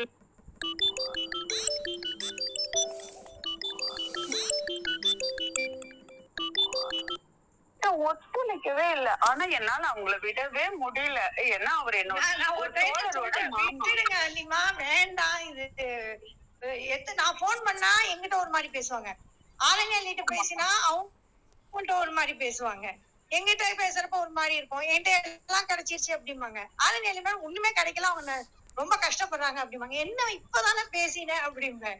ஐயோ நீங்க இப்ப சொன்னீங்க இல்லையா? டாக்டர்களுக்கு. போன் பண்ண கூடாதுன்னு டாக்டர்களுக்கு போன் பண்ண கூடாதுன்னு சொன்னீங்க. ஆனா நான் இந்த பேஷண்ட்டுக்காக தொடர்ச்சியா போன் ஒவ்வொரு டாக்டருக்கும் போன் கடைசியா வந்து வார்டு பாய் கூட என் போனை பார்த்தா எடுக்க மாட்டான் அந்த அளவுக்கு பண்ணினேன் டார்ச்சர் பண்ணேன். என்னால தாக்கியே பிடிக்க முடியல. எப்படியாவது அவருக்கு எதையாவது ஒண்ணு பண்ணணும். ஆனா photo- அந்த போட்டோ வந்து உலுக்கிருச்சு மனசு. அதனால அதுதான். ஆமா ஆமா ஆமா. சரி எப்படியாவது ஐயோ ஒரு ஒரு உயிர் துடிச்சிட்டு இருக்கேங்கிற அந்த அந்த அத வந்து நம்ம கூட இருந்து ஒண்ணுமே பண்ண முடியலையேங்கிற ஒரு ஆதங்கம் வந்து இந்த டீம்ல நீங்க எல்லாம் இல்லாம இருந்தா எப்படிதான் இந்த பீரியட கடந்திருப்போம்னு தெரியல. சரி இன்னொரு பக்கம் நம்மளுக்கு இருக்காங்க. அந்த சரவணன் ஒருத்தர் அவர் அரை அரை லிட்டர் இருக்கிற ஆபீசர் நான் அதெல்லாம் கண்ணுல கூட பார்த்தது இல்ல அரை அரை கிலோ இருந்தா கூட பரவாயில்ல சரவணன். கால் விழுந்து கெஞ்சிர சரவணன். எனக்கு மட்டும் அதை புக் பண்ணி வச்சிரு புக் பண்ணி வச்சிருந்தேன் அவனை பிடிச்சி நச்சு பண்ணி என்ன தாறு மரம் நடந்துச்சு அந்த நாள்ல. சரி அதுதான் அப்படி போட்டுன்னா என் பொண்ணுக்கே கோவிட் வந்துருச்சு. அப்பதான் சரி ஓகே நம்மளுக்கு முன்னாடி அம்மா ஒண்ணு ப- பதினாலாவது மாடியில் இருந்தாலுமே அதுக்கே கோவிட் வந்துருச்சு. ஓகே கிருத்தனா நம்ம எங்கேயுமே அனுப்பல எப்படா வந்திருக்கோம் அப்படின்னு சொல்லி அவ்வளவு டார்ச்சர் வந்தது. ஆனா அந்த டைம்ல வந்து ரெண்டரை மணி நேரத்துல நீங்க பெங்களூர் வந்துடலாம் எதுக்கும் ஒரி பண்ணாதீங்கன்னு திருப்தி சொன்னதுதான் என்னோட வேத வாக்கே சரி ஓகே எதுவானாலும் பாத்துக்கலாம்னு சொல்லிட்டு ஹாஸ்பிட்டலைஸ் எல்லாம் நாங்க பண்ணல. ஆனா நாங்க இது எப்படி ஆஹ், பண்ண ஒவ்வொரு டாக்டர் வடிவேல் டீம்ல இருந்துதான் எனக்கு அப்போ டாக்டர் செல்வ பாரதி அவரும் ஆஹ், டாக்டர் ஹரிஹரன் டாக்டர் க- இவங்க கலைச்செல்வி வைரவேல். இவங்க மூணு பேரும் என்ன வந்து எப்படி சப்போர்ட் பண்ணாங்கன்னு அப்படியே தெரியும் கவலைப்படாதீங்க. நாங்க பாத்துக்கிறோம். கவலைப்படாதீங்க. கவலைப்படாதீங்க. நான் ஒரு மணி நேரத்துக்கு ஒருக்கா அனுப்பி விட்டுருவேன். பாப்பாவோட ரிசல்ட் பூராத்தையும் எடுத்து எடுத்து. ஒரு நாள் மட்டும்தான் பயந்தோம். என்னன்னா பிபி லோவாயிடுச்சு ஆக்சிஜன் லெவல் நல்லா இருந்தது. ஆனா பிபி லோவாச்சு பல்ஸ் லோவாச்சு அன்னைக்கு ராத்திரி எல்லாம் நாங்க தூங்கவே இல்லை.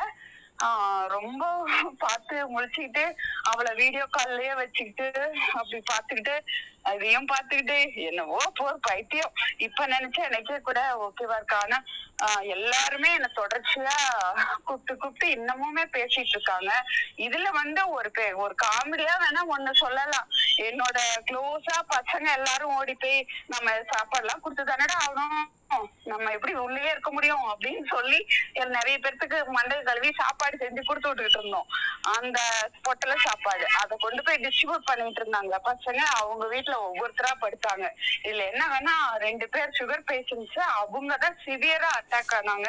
அவங்க போய் அதுல ஒரு அம்மாவை கொண்டு போய் குறிஞ்சின்னு ஒரு ஹாஸ்பிட்டல்ல சேர்த்திட்டு நைட்டு அதுக்கு அப்பாடா அந்த சீட்டு உள்ள போகும்போதே ஒரு லட்சம் ரூபாய் உங்ககிட்ட ஒரு லட்சம் ரூபாய் இருந்தா தான் நீ உள்ள கவுண்டருக்குள்ளே வர முடியும். ஓகே போ அப்படின்னு சொல்லிட்டு ஒரு லட்ச ரூபாய் கட்டி அந்த கவு- உள்ள கொண்டு போய் விட்டு ஓகே அவங்க பாத்துப்பாங்க. அப்படின்னு சொல்லிட்டு வெளியில வந்தா வெளியில வந்தா நியூஸ் என்னன்னா உம், குருஜி ஹாஸ்பிட்டல்ல மூடி வச்சுட்டாங்க. அப்படின்ட்டு என்னன்னா தவறா அவங்க சிலிண்டர் எல்லாம் இது பண்ணாங்க. ஐயோ நம்மளுக்கு த- அவங்க சிலிண்டர் கொடுப்பாங்களா மாட்டாங்களான்னு அங்க ஒரு டாக்டரை புடிச்சுக்கிட்டு அவங்களுக்கு சரி, குறிஞ்சி ஹாஸ்பிட்டல் இருக்கிறவங்களுக்கு மூன்றரை லட்சம் ரூபாய் இன்னொரு சுரட்சான ஒரு ஹாஸ்பிட்டல்ல ஒருத்தங்களை கொண்டு போய் விட்டோம். அந்த லூசுக்குங்க வந்து நான் திருப்பி திருப்பி அவங்களுக்கு எல்லாத்துக்கும் நம்ம தான் இந்த ஆக்சிமீட்டர் வாங்கி கொடுத்தது. வாங்கி கொடுத்து இது பார்த்து பார்த்து சொல்லுங்கன்னு இப்ப நம்ம ஒரு அனுபவப்பட்டு நம்ம ஒரு டீம்ல இருக்கோம். நம்ம இந்த மாதிரி ஆக்சிஜன் லெவல் குறைஞ்சா மட்டும் சொல்லுங்கன்னு சொல்லி கொடுத்துருக்கோம். இந்த பையனுக்கும் கோவிட் வந்துருச்சு. எல்லாருமே படுத்திருக்காங்க. ஆனா இந்த அக்ரி ஆபீசர் வரைக்கும் இந்த பையன். ஆனா யாரோ ஒருத்தர் சொன்னாங்க அப்படின்னு சொல்லிட்டு எழுவத்தஞ்சு இருந்தா ஓகே தான். அவன் எழுவத்தஞ்சு எதை ஓகேன்னு சொன்னான்னு தெரியல. ஒருவேளை ஹார்ட் பீட்டை சொன்னானா எதை சொன்னானோ. அவன் வந்து ஆக்சிஜன் லெவல் எழுவத்தஞ்சு வரைக்கும் இருக்கு எண்பத்தி ரெண்டுக்கு வந்துருச்சு. ஐயோ அம்மா. அவன் அப்புறம் மூச்சு விடுறதுக்கே கஷ்டமா இருக்குதுன்னு போன் பண்றாங்க. ஆஹ் அவங்கள கூட்டி கொண்டு போய் ஒரு டாக்டர் காலில் விழுந்து புரண்டு சீட்டை வாங்கி கொடுத்து இதுல சீட்டு வாங்கி கொடுத்த மாதிரி சீட்டை வாங்கி கொடுத்து அதுக்கப்புறம் அஞ்சு லட்ச ரூபாய் மூணு லட்ச ரூபாய் இன்சூரன்ஸ் ரெண்டு லட்ச ரூபாய் கை காத்து எல்லாரும் போட்டுதான் அது கட்டி அந்த அம்மாவை ரிலீஸ் பண்ணி கூட்டு வந்திருக்கோம். இன்னுமே அவங்களுக்கு வந்து அந்த ஒரு அதோட எஃபெக்ட் இருக்கு. இப்படி இப்படி ஒவ்வொரு கதையா நான் வந்து கதை சொல்ல ஆரம்பிச்சுன்னா இன்னைக்கு ராத்திரி புறாவே பேசி முடிக்க முடியாது. ஆனா கடைசியில என்னாச்சுன்னா என்னால இந்த டிவிக்கே உள்ள வந்து கூட சில சமயம் என்னால பார்க்க கூட முடியாது. எனக்கே சுத்திக்கிட்டு திரு திரு திரு திரு திரும்ப இப்ப நினைச்சா எப்படிதான் இந்த நாள்ல கடந்தோம் அப்படின்னு இருக்கு எங்க எங்க ஊர்ல ஒரு விநாயகா மிஷன் ஒரு ஹாஸ்பிட்டல் இருக்கு. அந்த ஹாஸ்பிட்டலுக்கு எவ்வளவு லஞ்சங்கிறது வந்து நான் பெட் நான் ஆக்சிஜன் பெட் நார்மல் பெட் இதெல்லாம் இப்படி ஓப்பனா பேசலாமா என்னன்னு தெரியல. ஓகே அப்புறம் வந்து புதுசு எல்லாத்துக்குமே தெரியும். புதுசு புதுசா ஹாஸ்பிட்டல் ஆரம்பிச்சவங்க. ஆறு எதுவும் எங்க இளம்பிள்ளைன்னு ஒரு ஊர் இருக்கு. அங்கதான் நான் எங்களோட தறியெல்லாம் இருக்கு. அந்த ஒரு ஹாஸ்பிட்டலு அந்த ஹாஸ்பிட்டல்ல திடீர்னு பாத்தீங்கன்னா மூணே நாள்ல மேல கூரை எல்லாம் அந்த ஷீட்டை போட்டு போட்டாங்க. ஐயோ. இதெல்லாம் எங்க போய் சொல்றேன்னே தெரியல. அப்புறம் ஒரு கர்ப்பிணி பெண்ணை அவங்களோட ஆயாவுக்கு முதல்ல வந்துருச்சு. அந்த ஆயா தான் அந்த பொண்ணுக்கு அம்மா அப்பா இல்ல. அவங்க- அவங்கள வந்து இவங்க வீட்டுல இருக்காங்க. அவங்க வந்து என்கிட்ட கூப்பிட்டு கேக்குறாங்க. இது சரி இந்த ஆயாவை எங்க வைக்கிறது? சரி கொண்டு போய் இந்த இந்த செட்டு போட்ட ஹாஸ்பிட்டல்ல தான் முடிச்சோம். போய் அங்க இருக்கட்டும் அப்படின்ட்டு. ஆனா பாவம் அவங்கள விட்ட உடனே இந்த பொண்ணுக்கு வேற வந்துருச்சு. அப்புறம் இவங்கள கொண்டு போய் வேற எந்த ஹாஸ்பிட்டலையும் சேர்க்கவே முடியல. ஒரு இதுல விநாயகா மிஷன்ஸ்ல தான் சேர்க்கணும் அதுக்கு அப்பதான் தெரியும் இதுல வந்து லஞ்சம் இதுக்கு வந்து பில் இல்லாத அமௌண்ட் இவ்வளவு. பில்லோட அமௌண்ட் இவ்வளவு. நீங்க என்ன இருந்தாலும் இல்லைனாலும் ஒன்றரை லட்சம் ரூபாய். அங்க போய் பார்த்தா சாப்பாடே ஒழுங்கா சரியே இல்ல. இதெல்லாம் தான் சொன்ன உடனே கிருத்தி வந்து வேண்டாம் நீங்க பாப்பா வீட்டுல வச்சுக்கிட்டு அவளுக்கு நல்லா ஹெல்தியா கொடுங்க. ஓகே நாங்க ஹெல்தியா கொடுத்தோம். அப்படி வந்தோம்னு வச்சுக்கோங்க. இன்னும் ஒவ்வொரு நாளும் ஒவ்வொரு கதையா ஒரு நூறு கதை சொல்ல முடியும். நான் நூறு பேர் என்னோட தொடர்புல இருக்காங்கிறத இப்போ இதுல வந்து என்னோட க்ளோஸ் ரிலேட்டிவோட அப்பா இருந்திருக்காங்க. அம்மாவுக்கு நீண்ட நாளா நாங்க சொல்லாம இருந்து அவங்கள ரெக்கவர் பண்ணி கூட்டு வந்த பதினஞ்சு நாளைக்கு அப்புறம் கழிச்சு கூட்டு வந்ததா அவங்களுக்கே தெரியும். இப்படி நிறைய சொல்லலாம். நிறைய பேர் எனக்கு தெரிஞ்சவங்களே நிறைய பேர் இறந்துட்டாங்க. அப்புறம் ஒரு கட்டத்துல என்னாச்சுன்னா அந்த ஜிஹெச்ல ஒரு சிலிண்டருக்கு நாலு பேர் அப்படின்னு கணக்கு போட ஆரம்பிச்ச உடனே அவங்களால கண்ட்ரோல் பண்ண முடியல. சோ திறந்து விட்டாங்க.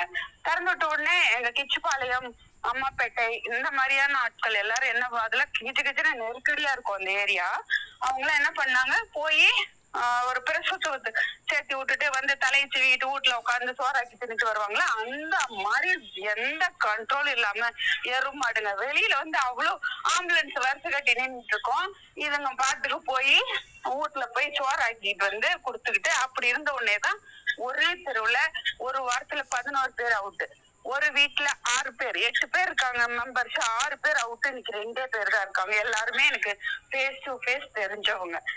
இதெல்லாம் நம்ம என்ன சொல்ல முடியும்?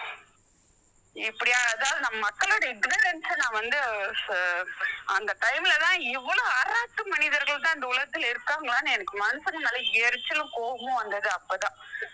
ஒரு சின்ன ஒரு சின்சியாரிட்டி கிடையாது. நம்ம ஒண்ணு சொன்னோம்னா ஃபாலோ பண்றது கிடையாது. சொல்றது புரிஞ்சுக்கல. அப்படி எவ்வளோ? நான் வந்து பர்சனலா வேற அவங்களோட இன்வால்வ் ஆயிடுவேன். என்னோட மூன்று ஃபாதர் எனக்கு ஒரு பெரிய முட்டாள்தனம் தான். ஆனா அப்படி போய் போய் நான் விழ உள்ள விழும்போது நான் கிருத்தியை உடனே ஆஹ் கிருத்தி தான் எனக்கு ஸ்டாப்பிங் பாயிண்ட் ஓகே வெளியில வந்துருங்க. உடனே அடுத்ததுக்கு வாங்க அடுத்ததுக்கு வாங்க அடுத்ததுக்கு வாங்க. அப்படிதான் அடுத்தது போனேன். எங்க டாக்டருங்க ரெண்டு பேரும் கடையை மூடிட்டு ஓடி போயிட்டாங்க அப்புறமா நான் கூப்பிட்டு சண்டை போட்டு என்னை விட்டுட்டு போயிட்டீங்களே அப்படின்னு சொல்லிட்டு. ஆனா அவங்க என்னன்னாங்க எனக்கே கொரோனாமா நான் சொன்னேன் நீ பயந்துப்பேன்னு சொல்லிட்டு நான் சொல்லலைன்னாங்க ஆஹா. சூப்பர் இவ்வளவுதான் என்னோட கொரோனா கதை. நான் வேணா ஒவ்வொரு பேஷண்ட்டுக்கு பத்தி அப்புறமா சொல்றேன். நல்லா இருக்காங்க. என்னப்பா? நீங்க அந்த மீனா தானே சொல்றீங்க மீனா கேஸ் தானே சொல்றீங்க மீனாவோட பாட்டி. அது மீனா கேஸா பூனா கேஸாமே தெரியலடா எனக்கு பேர்லாம் கூட நிறைய பேர்த்துக்கு தெரியாதுடா அவங்க அந்த பசங்க தான் பேசிட்டு இருக்காங்க. Okay okay. இந்த ஒரு சரவணன், சரவணன் ஒருத்தர் இவர் சரவணன் உமாநாத் இது பாலாஜி இவங்கெல்லாம் உங்களோட கான்டாக்ட்ல இருக்காங்களா இப்போ? ஆ இருக்காங்க மேம் பாலாஜி இருக்காரு. மீனாட்ட வந்து நான் ஒரு ரெண்டு வாரத்துக்கு முன்னாடி உங்க ஹஸ்பண்ட் எடுத்தாரு. நல்லா இருக்காங்க. அப்படின்னாங்க. அதுக்கப்புறம். குழந்தை பிறந்துச்சாமா இருக்காரு. சரி ஓகேடா. எங்கேயோ போய் எல்லாரும் உருப்பிட்டாங்கன்னா சரிதான். சரவணன் நான் ஒரு பேசட்டுமா? ஆ. பால் பேசுறேன். பால் பால் பால். வாங்க வாங்க வாங்க. ஓகே ஒர்க் இருந்தா நீங்க நீங்க பேசிட்டு பேசிக்கோங்க. ஆமா நான் தூங்க போகணும் அதுக்கு தான் okay okay okay okay Paul okay Paul. Okay அட்கனிக் பயண அனுபவம் இரண்டாவது நிகழ்வுன்னு போடுறீங்க ஃபர்ஸ்ட் நிகழ்வு நான் கேட்கல. எல்லாருக்கும் இனிய மாலை வணக்கங்கள். நிறைய பேர் நிறைய ஸ்டோரி சொன்னீங்க. எனக்கு அந்த அளவுக்கு இன்டெப்த் ஸ்டோரி தெரியாது. நான் வந்து ஒரு ஒரு I take only three to four minutes எடுத்துக்கிறேன். நாலு பாட்டா பிரிச்சுக்கிறேன். ஓகே ஒண்ணு வந்து ரொம்ப வருத்தமான ஒரு சம்பவம் அப்படின்னா வந்துட்டு தமிழ்நாட்டுல கோவிட் வர்றதுக்கு முன்னாடி வந்து ஸ்டார்டிங்ல பாத்தீங்கன்னா பெங்களூர்ல ரொம்ப அதிகமா இருந்துச்சு. எப்படின்னா வந்துட்டு ஒரு தங்க யார தவறிட்டாங்க. அவங்க ஆம்புலன்ஸ்ல வந்து ஒரு மணிக்கு வந்து ஒரு கிரேவியார் கொண்டு போயிட்டாங்க. கொண்டு போயிட்டு ஒரு மூணு கிரேவியார் தாண்டி நைட்டு பத்தரை மணிக்கு அடக்கம் பண்ண முடியாதுன்னு சொல்லிட்டு அந்த ஆம்புலன்ஸ் திரும்ப வீட்டுல கொண்டு போயிட்டாங்க. அன்னைக்கு நானும் என்னோட ஒய்ஃப் லக்ஷ்மி உட்காந்து பேசிட்டு இருந்தோம். ரொம்ப கஷ்டமா இருந்துச்சு. அப்புறம் வந்து நெக்ஸ்ட் டே லக்ஷ்மி ஏதோ ஒரு அரேஞ்ச் பண்ணி நெக்ஸ்ட் டே ஒரு மார்னிங் ஒரு நைன் தேர்ட்டிக்கு வந்து அடக்கம் பண்ணாங்க. இது வந்து ரொம்ப வந்து ரொம்ப ஒரு கஷ்டமான ஒரு நிகழ்வா இருந்துச்சு. அந்த நேரத்தில் ஆல் ஓவர் இந்தியாவில் வந்து கோவிட் கேசஸ் பார்த்துட்டு இருக்கும்போது வந்துட்டு மார்ச் எண்ட்ல இருந்து உங்களுக்கு ரெமிடிஸ்வரோட ஷார்டேஜ் வர ஆரம்பிச்சிச்சு. மேல இருந்து ஆக்சிஜனோட ஷார்டேஜ் வர ஆரம்பிச்சிச்சு. அதுக்கப்புறம் தான் அதோட சீரியஸ்னஸ் வந்து புரிய ஆரம்பிச்சிச்சு. இது வந்து ரொம்ப ஒரு வருத்தமான ஒரு சம்பவம். காமெடியான சம்பவம் அப்படின்னா வந்துட்டு நான் அட்கனெக்ட்ல வந்து ஒரு நாளைக்கு வந்துட்டு ஒரு பதினஞ்சுல இருந்து இருபது போஸ்ட் போடுவேன்.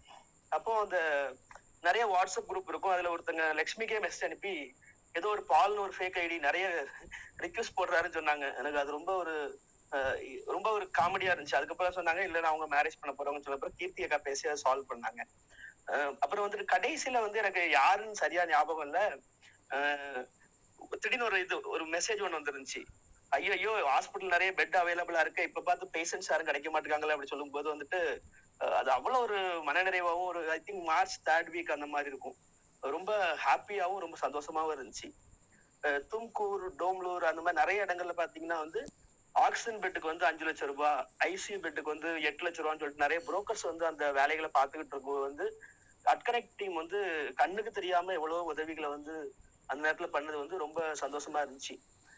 மோஸ்ட்லி அப்பெல்லாம் வந்து தூங்குறதுக்கு டைமே இருக்காது. ஹார்ட்லி ஒரு three and half hours four hours தூங்குவோம். தூங்கும்போது எப்பவுமே டிஸ்டர்ப் பண்ண மாட்டாங்க வீட்டில் திடீர்னு பார்த்தாச்சுன்னா இந்த இந்த மே கட் ஆஃப் டேட் எப்படி சொல்லணும்னா மே டென்த்ல இருந்து ஒரு மார்ச் தேர்ட் ஃபோர்த் வீக் வரைக்கும் இது ரொம்ப பீக்ல இருந்துச்சு. அடிக்கடி என்ன பண்ணுவாங்கன்னா எழுப்பி விட்டுருவாங்க. எழுப்பி விட்டு யாருக்கும் பெட்டு தேவைப்படுதா உட்காந்து நம்பர் இது பண்ணு அப்படி சொல்லி சொல்லுவாங்க. ஆம்புலன்ஸ்லயே வச்சுக்கிட்டு இழந்த உயிர்கள் மட்டும் வந்துட்டு ரொம்ப கவுண்ட் ஸ்டார்டிங்ல வந்து ஒரு இது இருந்தா கூட அதுக்கப்புறம் வந்து அதை வந்து இது பண்ணவே முடியாது. ஒரு நாள் வந்து ஒரு கன்சைன்மெண்ட் வந்திருக்குது. அதை ரிசீவ் வாங்குறதுக்காக நானும் லக்ஷ்மியும் டிராவல் பண்ணிக்கிட்டு இருக்கோம். அங்க வீட்ல இருந்து ஏர்போர்ட் போறதுக்குள்ள கீர்த்தியக்கா வந்து ஒரு ஒரு அஞ்சு தடவை ஃபோன் பண்ணிருப்பாங்க அதுக்கப்புறம் வந்து தீராவுலா டீம்ல இருந்து ஒரு நிறைய பேர் ஃபோன் பண்ணிட்டாங்க. எமர்ஜென்சி எங்களுக்கு ஒரு இது வேணும் அப்படின்னு சொல்லிட்டு கேட்டது. இந்த மாதிரி பார்க்கும்போது இன்னொன்னு ரெண்டு பேரும் ஒரே வீட்டில் இருந்தாலும் பேசவே டைம் இருக்காது. ரெண்டு பேரும் பேசிக்கிடவே மாட்டோம். சாப்பிட்டுட்டு இருப்போம். சாப்பாடுல அப்பதான் இது பண்ணுவோம். அப்போ திடீர்னு என்ன ஒண்ணு வரும் சாப்பிட்றதெல்லாம் கூட வந்து one and half hour two hours சாப்பிட்ற மாதிரி சில நேரங்கள்ல வரும். சேலம் கேசஸ்லாம் ரொம்ப ரெடிகுலஸாவும் ரொம்ப பெயின்ஃபுல்லாகவும் இருந்துச்சு. அங்க இருந்து நிறைய பேர் டிராவல் பண்ணிட்டு வந்துட்டு இது பண்ணது. அப்புறம் வந்து அந்த டீம் வந்து ஸ்டார்டிங் ஸ்டேஜ்ல வந்து ரொம்ப வந்து ஒரு அன்ஆர்கனைஸ்டா இருக்கும்போது வந்து அதை ரொம்ப அழகா வந்து ஐ டோன்ட் நோ அனிதா அக்கா அண்ட் கீர்த்தி அக்கா எனக்கு தெரியும். நான் கீர்த்தி அக்கா மட்டும் தான் கீர்த்தி அக்கா அண்ட் லக்ஷ்மி மட்டும் தான் நான் வரைக்கும் பார்த்திருக்கேன். வேற யாரையும் பார்த்தது கூட கிடையாது. பட் நிறைய பேர்த்துல பேசியிருக்கேன். அப்போ அந்த ஸ்டார்டிங் ஸ்டேஜ்ல வந்து ரொம்ப ஸ்மார்ட்டா வந்துட்டு ஒவ்வொரு டீமையும் தனித்தனியா ஆர்கனைஸ் பண்ணது. இந்த சோசியல் மீடியாவுக்கு ஒரு டீம் பெட்டுக்கு ஒரு டீம் அப்புறம் வந்துட்டு ஒவ்வொன்றுக்கும் தனித்தனி டீமா ஃபார்ம் பண்ணி அதை ஒரு எக்ஸல்ல ஒரு இது பண்ணி டெய்லி நைட் வந்து ஒரு ஒரு நைன் நைன் ஃபிஃப்டி நைன் தேர்ட்டிக்கு வந்து ஒரு ஜூம் மீட்டிங் எல்லாரையும் கண்டக்ட் பண்ணி இன்னைக்கு நினைச்சு பார்த்தோம் இன்னைக்கு லுக் பேக் பண்ணி நம்ம திரும்பி எப்பவுமே வருஷம் வந்து முடியுமா சொல்லுவோம். இந்த வருஷம் எப்படி ஓடிச்சுனே தெரியல அப்படிங்கிற மாதிரி அந்த சம்பவங்கள் நடக்கும் பொழுது வந்து இது வந்து எப்படி மீள போறோம் அப்படிங்கிற மாதிரியான ஒரு சரி பெரிய ஒரு பதட்டம் இருந்துகிட்டே இருந்துச்சு. ஸ்டார்டிங்ல வந்து சில ப்ரோக் டவுன் ஆகுற மாதிரி ரொம்ப உடையிற மாதிரியான தருணங்கள் வந்தா கூட இது உடையறதுக்கான தருணங்கள் கிடையாது. Just we'll close our eyes and will pray to Lord நமக்கு அவங்க குடும்பத்துக்காண்டி ரெண்டு நிமிஷம் வேண்டிட்டு we have to go for another stuff அப்படிங்கிற மாதிரி தான் இருந்துச்சு. டே அண்ட் நைட் வந்து கால்ஸ் வந்து வந்துகிட்டே இருக்கும். அப்புறம் ஒரு ஒரு ஃபேமிலி வந்து நைட்டு பத்து மணிக்கு ஒரு ஒரு பெட் ரிக்வஸ்ட் கொடுத்தாங்க அட்கரெக்ட்ல இருந்து நிறைய பேர் ஐ திங்க் சரண்யா நிறைய பேர் அதில் ஒர்க் பண்ணாங்க. ஒர்க் பண்ணி மார்னிங் த்ரீ ஃபார்ட்டி ஃபைவ்க்கு ஒரு ஹாஸ்பிட்டல்ல பெட் அவைலபிளா இருக்கு. அட்டெண்டருக்கு ஃபோன் பண்ணா அட்டெண்டர் ஃபோன் எடுக்க மாட்டாங்க அப்புறம் எப்படி தூங்கணும்னு தெரியல. ரெண்டு பேரும் தூங்கிட்டோம். காலைல எந்திரிச்சு எட்டு மணிக்கு பார்த்தா அந்த பேஷண்ட் இஸ் பாஸ்ட் அவே நிறைய டெத் கேட்டு கேட்டு அது ரொம்ப வந்து என்னடா இப்படி இருக்குதே? ஒரு அன்சர்டனா இருக்குத அப்படிங்கிற மாதிரியான ஒரு இது.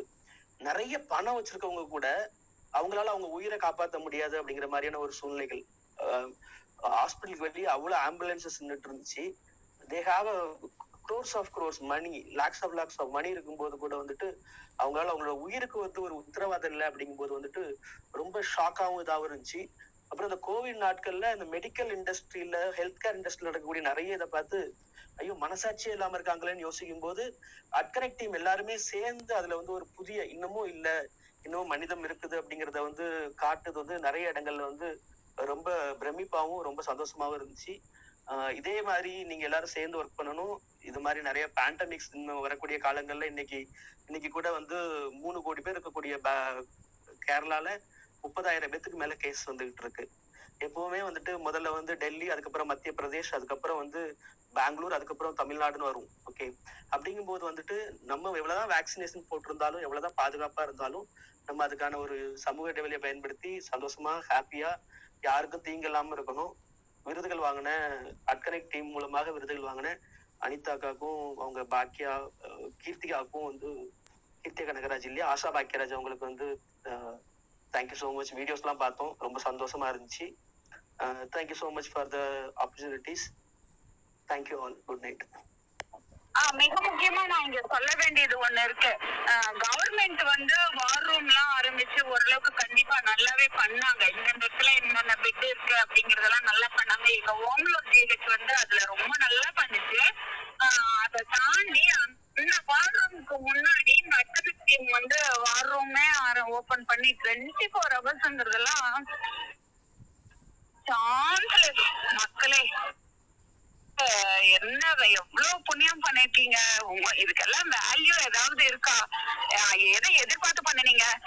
எப்படிதான் உங்களை பாராட்டுறது அப்படின்னே தெரியல. எத்தனை உயிர்கள் உங்களை வாழ்த்தி இருக்கோம் அப்படின்னு நினைக்கும் போது அதாவது இறந்துட்டவங்க வீட்ல இருந்து கூட இன்னைக்குமே நம்மள வந்து நினைச்சு பாக்குறாங்க அப்படிங்கறது நானு ஒரு சிலிப்போட தான் நான் சொல்றேன். அந்த மாதிரி நம்மளால செய்ய வச்சது எதுன்னே தெரியல.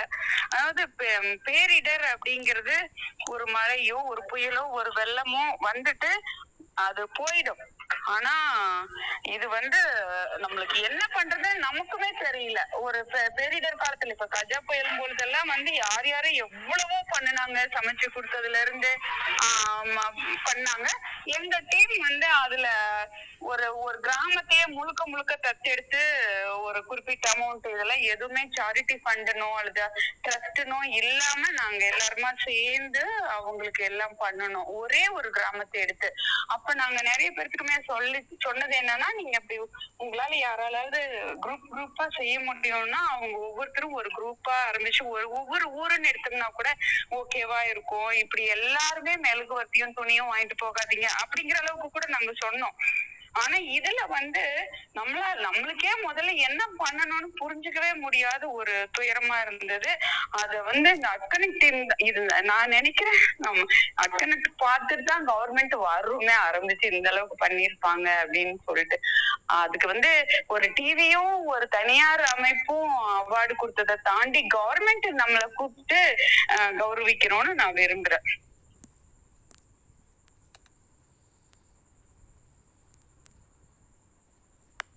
நன்றிக்கா நன்றிக்கா நன்றிக்கா. நன்றி பால். இருவருக்குமே நன்றி. அஹ் நம்ம எதையும் எதிர்பார்த்து நம்ம செய்யலக்கா. நம்ம வந்து விதைச்சது வந்து ஒன்லி அன்பு மட்டும்தான். வேற எதுவுமே இல்ல. நன்றி நன்றிக்கா. அடுத்ததா வடிவேல் சார் உங்களுடைய ஆனா எனக்கு ஒரே ஒரு எக்ஸ்பீரியன்ஸ் கேள்வி. ஆ ஓகேம்மா கேளுங்க. ஆஹ் உங்களோட சேலம் எக்ஸ்பீரியன்ஸ் மட்டும் இந்த இடத்துல ஷேர் பண்ண முடியுமா? ஒரு ஒரு ரெண்டு செகண்ட் சேலம் அண்ட் கோயம்புத்தூர் ரெண்டு எக்ஸ்பீரியன்ஸையும் ஷேர் பண்ணோம்னா அது பெரிய சீன பெருஞ்சோறு மாதிரி என்னால உடச்சுக்கிட்டு உள்ளார வரவே முடியல. ரொம்ப நான் சிரமப்பட்டேன் நான். சேலத்துக்கும் அஹ் இருங்க இருங்க. நான் சொல்லிடுறேன் ப்ளீஸ் ஒரே ஒண்ணு சொல்லிடுறேன். சேலம் வந்து நீங்க டெத் ரேட்டுன்னு அவங்க ஒண்ணு காமிச்சிருக்கிற டெத் ரேட்டு டெத் ரேட்டே இல்ல.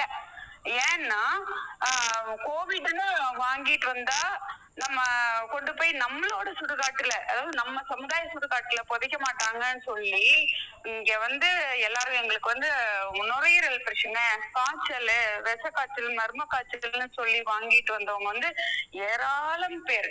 நான் திருப்பி திருப்பி அவங்களுக்கு இது தனியா ஒரு இது டீச் பண்ணணும். ஏன்னா நான் கேட்டேன் நான் கிருத்திக்கிட்டேன் கேட்டுட்டு தான் அது இல்ல ஒருவேளை கோவிட்ல இறந்தவங்கன்னு வந்தா பின்னாடி ஏதாவது ஒரு சலுகை கிடைக்கும் அப்படின்னா நம்ம அதை வந்து கோவிட்னே எழுதி வாங்கணும். ஆனா கோவிட்னு எழுதி வாங்கினா இங்க வந்து மூணே சுடுகாடு தான் இருக்குது.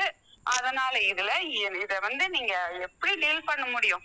அப்படியெல்லாம் நடந்தது. சோ வந்து அது ச- சேலம் வந்து மிக ஒஸ்டா இருந்தது. சேலம் தான் அநேகமா தமிழ்நாட்டிலே ஃபர்ஸ்ட்ல இருந்திருக்கும்னு நினைக்கிறேன். ஆம், ஏன்னா நம்ம பார்த்தது ஒரு நுனி தானே. ஆமாக்கா ஆமாக்கா ஆமாக்கா.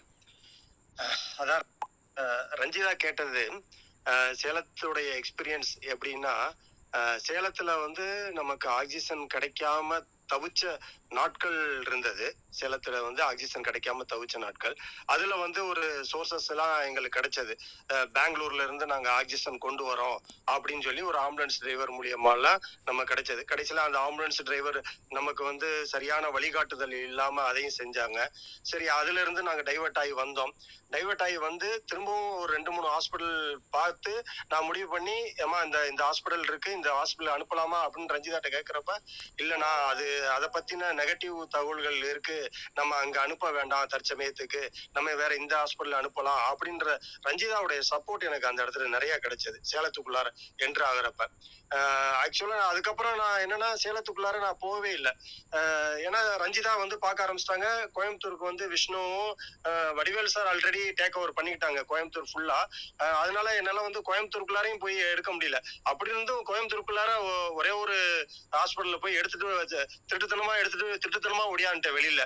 சத்தமே இல்லாம அப்போ விஷ்ணு வந்து தனியா மெசேஜ் போட்டு கேட்டாரு எப்படி சார் நீங்க உள்ளார வந்து அவரை பிடிச்சீங்க? அந்த ஹாஸ்பிட்டல் பிடிச்சீங்க? அப்படின்னு கேட்டாரு. ஐயோ நீங்க வெளில இவர்கிட்ட வடிவேல் சார்ட்ட சொ- மாட்டி விட்டுறாதீங்க நீங்க அப்படின்னு சொல்லி சிரிச்சு நகைச்சுவையா சொன்னேன். அது ஒரு நல்ல அனுபவம். சொல்லுவோம்மா பேசுவோம் நம்ம பேசுவோம். முதல்ல இவர் வடிவேல் சாரும் அடுத்து எல்லாரும் பேசிடட்டும். நான் விரிவா பேசிடுறேம்மா. நன்றிம்மா. வடிவேல் சார் உங்களோட எக்ஸ்பீரியன்ஸை கொஞ்சம் ஷேர் பண்ணுங்க வடிவேல் சார்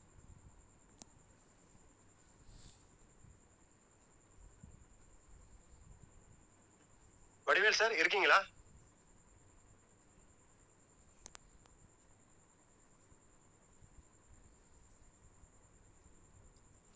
கேக்குதா? நான் பேசுறது? கேக்குது கேக்குது. வடிவேல் சார்?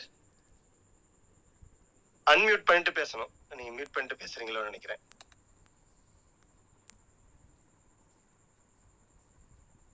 சரி ஓகே வடிவேல் சார் வர வரைக்கும் நம்ம மோகன்ராஜ்கிட்ட கேட்டுருவோம். மோகன்ராஜ் உங்களுடைய உங்களுடைய ஷேர் பண்ணுங்க. சார் வணக்கம் எல்லாருக்கும். நான் பேச கேக்குதுங்களா?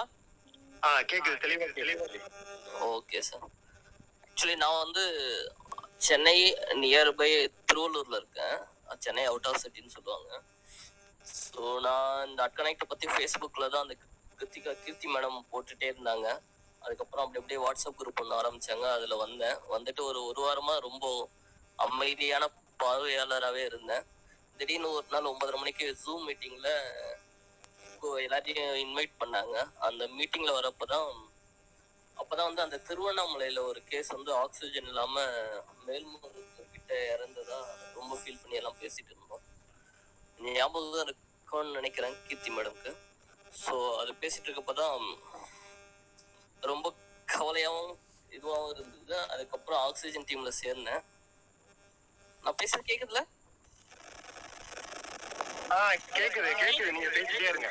Okay sir okay sir so அதுக்கப்புறம் தான் வந்து மறுநாள் காலையில அந்த அந்த நிகழ்வு முடிஞ்சது. மறுநாள் காலையில வந்து சென்னையில ஒருத்தர் ட்ரிபிள் ஆக்சிஜன் சிலிண்டர் வேணும்ட்டு ஒரு மெசேஜ் போட்டிருந்தாரு.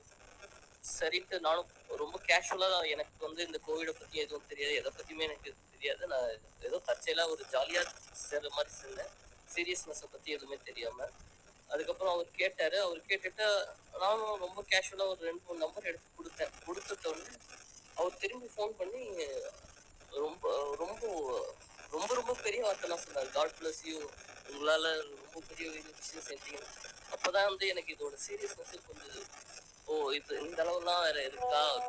இவ்வளோ சீரியஸா மக்கள் பாதிக்கலாம் அதுக்கப்புறம் தான் ரொம்ப ஹார்ட் ஒர்க்காக டெடிக்கேட்டாக பண்ண ஆரம்பித்தேன் பண்ண ஆரம்பிக்கும் போது தான் சோதனைகளும் நிறைய வர ஆரம்பிச்சது. சென்னை அப்படியே கடந்தாச்சு. ஓரளவு ஆக்சிஜன் தட்டுப்பாடு இல்லாமல் அப்படியே வந்து திருச்சி கிட்ட வந்தோம். திருச்சியில் ஒரு நைட்டு ஃபுல்லாக தேடினேன். ஆக்சிஜன் கிடைக்கல. மறுநாள் அந்த நபர் ஆக்சிஜன் கிடைக்காம இருந்தாரா இல்லை கோவிட் எப்படி இறந்தாரு தெரியல. அந்த அதுக்கப்புறம் அவங்கள ஃபாலோ பண்ணா இது மாதிரி அண்ணா இறந்துட்டாங்கண்ணா அவங்கன்னாங்க அது வந்து ரொம்ப ரொம்ப பாதிச்சுது.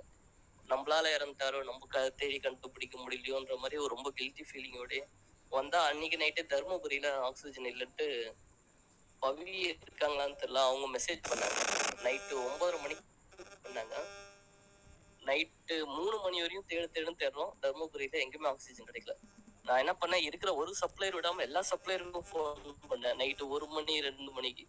அதுல ரெண்டு மூணு பேர் சாப்பிட்டாங்க. நைட்லாம் போய் கால் பண்றியன்ட்டு. பட் அதை பத்தி கவலைப்படாம ஃபோன் பண்ணி கேட்டேன். எங்கேயுமே கிடைக்கல ஆக்சிஜன் பட் தர்மபுரி முடிஞ்சு அதுக்கப்புறம் சேலம் வந்தேன். சேலத்துல பார்த்தா ரொம்ப ரொம்ப ஒஸ்டான சுச்சுவேஷனு ஒரு ரெண்டு பேருக்கு ஹெல்ப் பண்ண முடிஞ்சது பத்து பேருக்கு ஹெல்ப் பண்ண முடியல ஸோ அது டப்பு டப்பு டப்பு டப்புன்னு இறந்த செய்தியே தான் காதில் விழுந்துட்டே இருந்தது. அது சேலம் எதனால அப்படி ஆச்சு? என்ன சுச்சுவேஷன் புரியல. அது ரொம்ப ரொம்ப பாதிச்சு அதுக்கப்புறம் கோயம்புத்தூர்ல கொஞ்சம் கொஞ்சமா ஆக்சிஜன் சப்ளை கோயம்புத்தூர்ல கொஞ்சம் கிடைச்சது. பட் சேலம் மட்டும்தான் எனக்கு பயங்கர சேலஞ்சிங்கா இருந்தது. பட் அப்படியே ஒசூர்ல ஒருத்தரை பிடிச்சி அவர் மூலமா கொஞ்சம் சப்ளை பண்ணேன். ஒரு சிக்ஸ்டி பர்சன்டேஜ் பீப்புளுக்கு ஹெல்ப் பண்ணேன். ஸோ அப்படி இப்படி இப்படி இப்படி பார்த்து ஒரு அஃபிஷியலாக பார்த்தீங்கன்னா ஒரு நூறு நூற்றம்பது இருக்கும். ஆக்சிஜன் என் என்னால் கான்டாக்ட் நம்பர் கொடுத்து சப்ளை பண்ணது. பட் அன்அஃபிஷியலாக ஒரு ஃபைவ் ஹண்ட்ரட் கிட்ட நான் காண்டாக்ட் நம்பர் கொடுத்து பண்ணியிருக்கேன். ஸோ இது வந்து என் லைஃப்ல எனக்கு பார்க்குறப்போ ஒரு மாதிரி இருக்கு. பரவாயில்ல நம்மளால முடிஞ்சது ஏதோ ஒரு சின்ன மைல்கல் மாதிரி ஏதோ பண்ணியிருக்கோம் ஸோ அவ்வளோதான் என்னோட ஷார்ட் ஸ்டோரி அட் கனெக்ட் உங்களுடைய கனெக்ட் வந்து ஒர்க் வந்து ரொம்ப எக்ஸ்ட்ரானரி மோகன்ராஜ் சார் ஏன்னா நீங்க ஒவ்வொரு டேட்டாஸையும் எடுத்து அந்த டீலர்ஸ் அந்த சப்ளையர்ஸோட பேசி அவங்களுக்கு அரேஞ்ச் பண்ணி கொடுத்ததெல்லாம் எக்ஸ்ட்ரானரி ஒர்க் அந்த டீலர்ஸ்ட சப்ளையர்ஸ்ட பேசுறப்ப ஏதாவது ஒரு சுவாரஸ்ய அனுபவங்கள் உங்கள்ட்ட இருக்கா? அதை பகிர்ந்துக்க முடியுமா? சேலத்துல பேசுறப்போ என்ன பண்ணாரு? ஒருத்தர் கிட்ட வந்து ரொம்ப டார்ச்சர் பண்ணாரு என்ன பண்ணாங்கன்னா அங்க இருக்கிறவங்க எல்லாருமே வந்து இவர்கிட்ட கேட்- கேட்டா கிடைக்கும் இவர்கிட்ட கேட்டா கிடைக்கும். அதாவது எப்படின்னா ஒரு சப்ளையர் கிட்ட கேட்டேன்னா அவங்கள அவங்கள விட்டுற மாட்டேன். சார் இல்ல சார் நீங்க வேற யாருக்கிட்டனா இருந்தா சொல்லுங்க சார். நீங்க வேற யாருக்கிட்டனா இருந்தா சொல்லுங்க. அது மாதிரி சேலத்துல பத்து சப்ளையர் கிட்ட கேட்டா sir, ஒரே ஒரு சப்ளையர் பேச சொன்னாரு. பேர் மறந்து போச்சு. கான்டாக்ட் டேட்டா பேஸ் இருக்கு. அவர் சரவணன் தானே? சரவணன் தானே? தெரியலிங்க மேடம் பேர் மறந்து போச்சு கரெக்டா அந்த சப்ளையர் கிட்ட ஃபோன் பண்ணி கேட்டா அவர் ஹோட்டல் கதையெல்லாம் சொல்ல ஆரம்பிச்சாரு. நீ ஒரு ஹோட்டலுக்கு போற. உன்னால ஒரு ஹோட்டல்ல ஒரு டைம்ல நூறு இட்லி செய்யலாம். அதுக்கு மேல நூறு இட்லிக்கு மேல செய்யணும்னா எப்படி செய்ய முடியும். ஒரே டைம்ல சார் சார் உங்களுடைய போன் சார் இப்ப கேக்குதுங்களா? இப்ப கிளியரா இருக்கு. ஆ, சொல்லுங்க. இப்ப கிளியரா இருக்கு. அதான் சார் ஹோட்டலுக்கு போற ஒரே டைம்ல ஹெட்போன் போட்டிருந்தீங்கன்னா அதை எடுத்துட்டு பேசுங்க. அப்ப கிளியரா இருக்கலாம். ஒரே டைம்ல ரெண்டாயிரம் பேர் கிட்ட வராங்க ஃபர்ஸ்ட் அந்த இருநூறு பேருக்கு செஞ்சு கொடுத்துருக்கிறது தான் ரெண்டாயிரம் பேருக்கு தர முடியும். அதனால வெயிட் பண்ணு சிலிண்டர் கதை அதே கதை தான் அப்படின்ற மாதிரி சொன்னாங்க. அதுக்கப்புறம் தான் ஒரு பெரிய டீலரை திருச்சியில பிடிச்சேன். அவர் வந்து இருபத்தஞ்சு வருஷமா இந்த ஃபீல்ட்ல இருக்கேன் அப்படின்னு சொன்னாரு.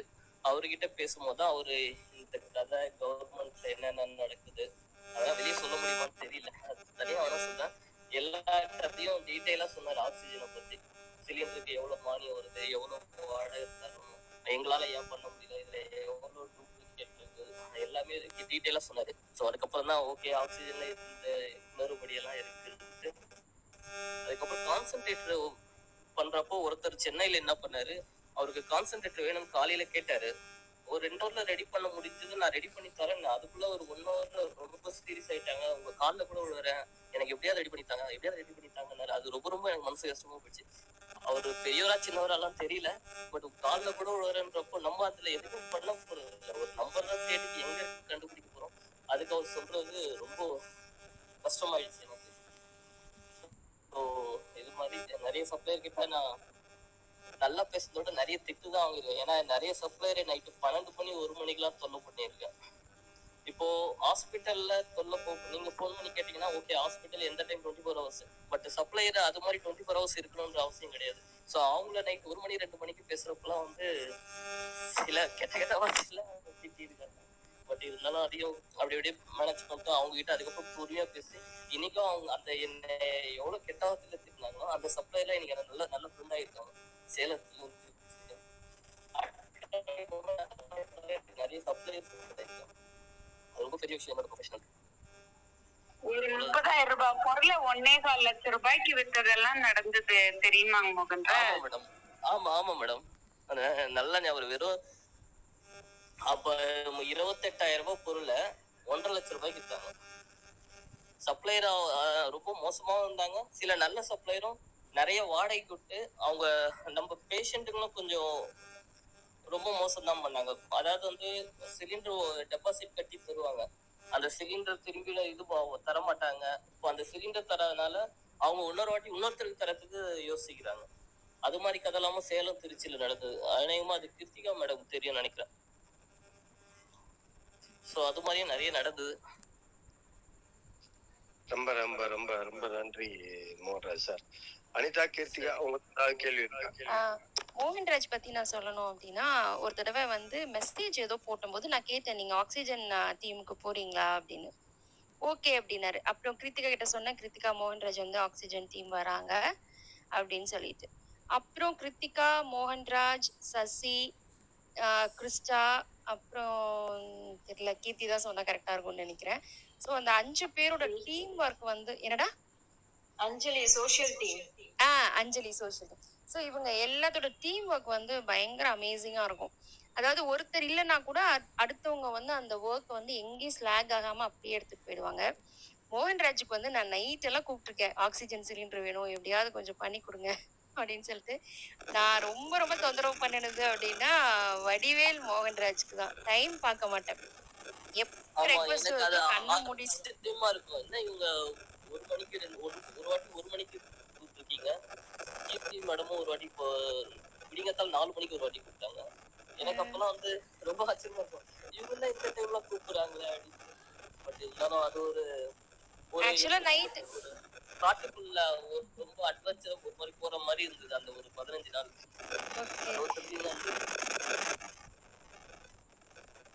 எனக்கு வந்து அந்த ரெக்வஸ்ட் வந்ததையும் சரி நம்ம டிலே பண்ற ஒரு ஒரு நிமிஷமும் அவங்க உயிருக்கு ஆபத்து வந்துருமோ அப்படிங்கிறதுனால நான் வடிவேலுக்கும் சரி மோகன்ராஜ்க்கும் டைம் பார்க்க மாட்டேன். டக்குன்னு அடிச்சு விட்டுருவேன்.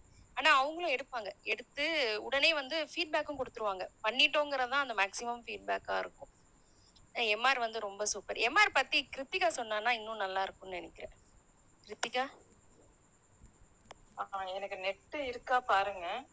அஹ் நான் பேசுறது கேக்குதா? ரொம்ப கேக்குது. மழை. கிளியரா கேக்குதுமா கேளுங்க ஓகே ஓகே. இல்ல அவ- அவர்கிட்ட வந்து எப்ப வந்து கேட்டாலும் கையில வந்து கான்டாக்ட் நம்பர் வச்சுட்டே இருப்பாரு. அஹ் ரெண்டாவது அதான் சொல்றேன் சில இடத்துல வந்து தயங்கி இருக்கேன் சப்ளையர்ஸ் கிட்ட பேசுறதுக்கு. ஏன்னா அவங்களோட the tone the way they convey the matter இதெல்லாம் வந்து எனக்கு ஒரு சில டைம் ஒரு மாதிரியான என்னடா அப்படிங்கிற மாதிரி இருக்கும். பட் அவர் வந்து அதெல்லாம் கண்டுக்கவே மாட்டாரு. அவங்க எவ்வளவு திட்டினாலும் அதையும் வாங்கிட்டு திரும்ப அவங்க கிட்ட கார்டியலா பேசி ஆஹ் அந்த என்ன தேவையோ அதை கரெக்டா எடுத்துட்டு வர்றதுதான் வந்து அவரோட வேலையா இருக்கும். கேட்கறது பேசுறது நான்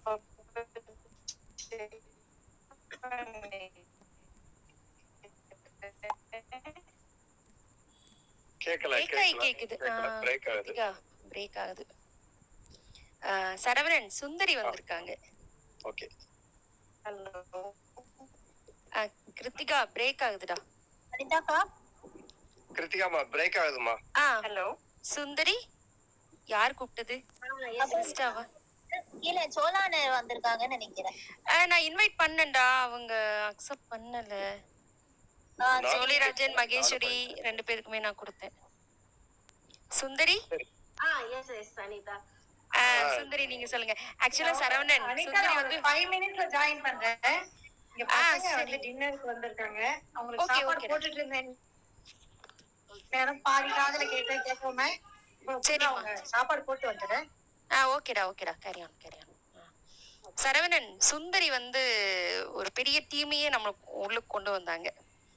சுந்தரி அவங்க சிஸ்டர் துர்கா அதுக்கப்புறம் அவங்க ஃப்ரெண்டு ஞான சத்யா சத்யாவை பத்தி நிறைய பேர் தெரியாது. நான் சத்யா வந்ததுக்கு அப்புறம் தான் அவங்கள பத்தி சொல்லணும். நான் டேட்டா அஹ், பேஸ் மூணு பேரு- மூணு பேரோடயுமே நான் பேசியிருக்கேன். பயணிச்சிருக்கேன் ஓ அப்படியா? சரி. ஏன்னா சத்யா வந்து டேட்டா பேஸ் வந்து அவ்வளோ அழகா நான் ஒண்ணுமே சொல்ல மாட்டேன். ஒரு பேப்பர்ல கிறுக்கி சத்யா இது வேணும் சத்யா அப்படின்னு கிறுக்கி மட்டும் கொடுத்துருப்பேன். இந்த இந்த ஃபீல்டு இப்படி வேணும் இது வேணும்னு. அழகா கொண்டு வந்து அடுத்த நாளே கொடுத்துருவாங்க. சுந்தரி வந்து என்ன சொல்றது? ரொம்ப ரொம்ப க்ளோஸ் டு ஹார்ட் சுந்தரி சொல்லுங்க உங்களோடது. ஆஹ் அனிதா எனக்கு வந்து இந்த அட்கனெக்ட் குரூப் பத்தி தெரிய வந்தது ஏப்ரல் டுவெண்ட்டி நைன்த்து போல ஸோ தேர்ட்டியத்தோ என்னமோ தான் ஜாயின் பண்ணேன். எனக்கு வந்து இதுக்கு முன்னாடி இந்த மாதிரி ஒர்க் பண்ண அனுபவம் கிடையாது. நீங்களாவது ஃப்ளட்டுக்கெல்லாம் ஜாயின் பண்ணியிருப்பீங்க? ஏதாவது ஒர்க் பண்ணியிருப்பீங்க? நான் இந்த மாதிரி டீமாலாம் ஒர்க் பண்ணதில்லை. ஏதோ நேர்ல பாக்குறவங்களுக்கு ஹெல்ப் பண்றது. இதை தவிர நான் வேற எதுவும் பண்ணதில்ல. ஸோ எனக்கு வந்து ஃபர்ஸ்ட் வந்து கொஞ்சம் பயமா இருந்தது. அதாவது இந்த சுச்சுவேஷன்லாம் என்னால ஹேண்டில் பண்ண முடியுமா அப்படின்னு ஒரு பயம் இருந்தது. ஆஹ் அந்த நான் ஒர்க் பண்ணேன் அப்படின்னா அந்த மே ஃபர்ஸ்ட் டு டென்த் தான் ஆக்டிவா இருந்தேன்னு சொல்லலாம். அதுக்கடுத்து நிறைய பேர் டேக் ஓவரும் பண்ணிட்டாங்க. நல்லாவே பண்ணிட்டு இருந்தீங்க. அந்த அளவுக்கு எனக்கு நான் கண்டிப்பா பண்ணணும்ன்ற அளவுக்கு இல்லாம இருந்தது. ஆனாலும் அப்பப்ப லைட்டா பண்ணிட்டு இருந்தேன். அந்த ஒன் டு டென்ல தான் வந்து எனக்கு மோர் தென் இந்த டீமா இப்படி ஒர்க் பண்றோம் அப்படின்றத விட எனக்கு வந்து ஒரு ரொம்ப பெருமையான ஃபீலிங்கா இருந்தது. ஆஸ் அ கண்ட்ரி நம்ம வந்து எவ்வளோ நல்ல உள்ளங்கள் இருக்கோம் இங்க. ஸோ இந்த மாதிரி ஒரு பேண்டமிக்னா நம்ம எல்லாரும் வந்து எப்படி வர முடியுது? எனக்கு வந்து இண்டிபெண்டன்ஸ் நம்ம எப்படி போராடி இருப்போம்? அதெல்லாம் கூட மைண்ட்ல வந்தது. ஸோ அந்த மாதிரி ஒரு பாண்டு தான் இருந்த மாதிரி இருந்தது. ஸோ நமக்கு ஒரு பிரச்சனை அப்படின்னா வந்து எல்லாருமே ஒன்னா வருவோம். ஆஹ் so எனி சுச்சுவேஷன் நம்மளால ஃபேஸ் பண்ண முடியும் அப்படின்ற தைரியம் வந்தது. ஆஹ் அதுதான் மெயின் இது. நான் இதுல லேர்ன் பண்ணிக்கிட்டது. அப்புறம் ஒவ்வொருத்தவங்ககிட்ட இருந்தும் ஒண்ணு ஒண்ணு நான் லேர்ன் பண்ணிக்கிட்டேன். ஆஹ் அத கூட ஒரு நாள் ஜேசன் வந்து எல்லாத்தையும் லிஸ்ட் அவுட் பண்ணாங்க. ஆக்சுவலா அந்த குவாலிட்டிஸ் எல்லாமே வந்து ரொம்ப அற்புதமான குவாலிட்டிஸ் ஒவ்வொருத்தவங்ககிட்ட இருந்தும் நான் லேர்ன் பண்ணிக்கிட்டது. இதுதான் என்னோட மெயின் இது. அனிதா. ரொம்ப நன்றி ரொம்ப நன்றி. ரொம்ப நன்றி சுந்தரி நீங்க டென் டேஸ் தான் ஒர்க் பண்ணீங்க. ஆனா வந்து நீங்க இன்ட்ரடியூஸ் பண்ண சத்யா கோதண்டபாணி அப்புறம் ராம் அஹ், துர்கா அவங்க எல்லாம் வந்து ரொம்ப ரொம்ப சூப்பரா பண்ணினாங்க. And thank you so much Sundari. Thank you actually எல்லாருக்குமே இதுல யாரு யாருக்கு தேங்க் பண்ணணும்லாம் கிடையாது. எல்லாருமே ஒரே இதுல பயணிச்சோம். கண்டிப்பா கண்டிப்பா கண்டிப்பாடா கண்டிப்பாடா. ஆ ஓகேடா ஓகேடா வடிவேல்? ஆ ஓகேம்மா வடிவேல் சார் இருக்கீங்களா? அதனால தான் இது வரைக்கும் யாருக்கும் தேங்க்யூ சொன்னது இல்லை உங்க வீட்டுல யாருக்கும் நான் சொல்லியிருக்க மாட்டேன். ஏன்னா நான் எல்- எல்லாரும் ஒண்ணா டிராவல் பண்றதுனால. நான் எல்லாத்துக்கும் சொல்லுவேன். ஆனா டிராவல் பண்றதுல. ஆ, நீங்க எல்லாருக்கும் தேங்க்யூ சொல்லிருக்கீங்க ஆனா அது வரைக்கும் யாருக்குமே சொன்னதில்ல. நம்ம டீம்ல எல்லாரும் பண்றோம். எல்லாரும் ஆனா நான் சண்டை போட்ட ஒரே ஆள் நீதான் கார்த்திக். சண்டைனா நான் டீம்ல வச்சு உங்க மட்டும் தான் போட்டிருக்கேன். நாங்க அதை சுவாரஸ்யமா ரசிச்சோம் நாங்க. ஆ, மிக பரவாயில்லைங்க. வடிவேல் சார் இருக்காங்களா? சார் ஒருவேளை ஏய் வடிவேல் நான் ஃபோன் பண்ணேன் வரேன்னு சொன்னாப்ல. ஆ, வடிவேல். சரி ஓகே. வடிவேல் வந்தீங்கன்னா மைக்க வந்து ஃபிளாஷ் பண்ணுங்க. நீங்க அடுத்தது பண்ணுங்க சரவணன் அடுத்தது பிரேமா மேடம். பிரேமா மேடம் உங்களுடைய எக்ஸ்பீரியன்ஸை ஷேர் பண்ணுங்க. எல்லாருக்கும் வணக்கம்.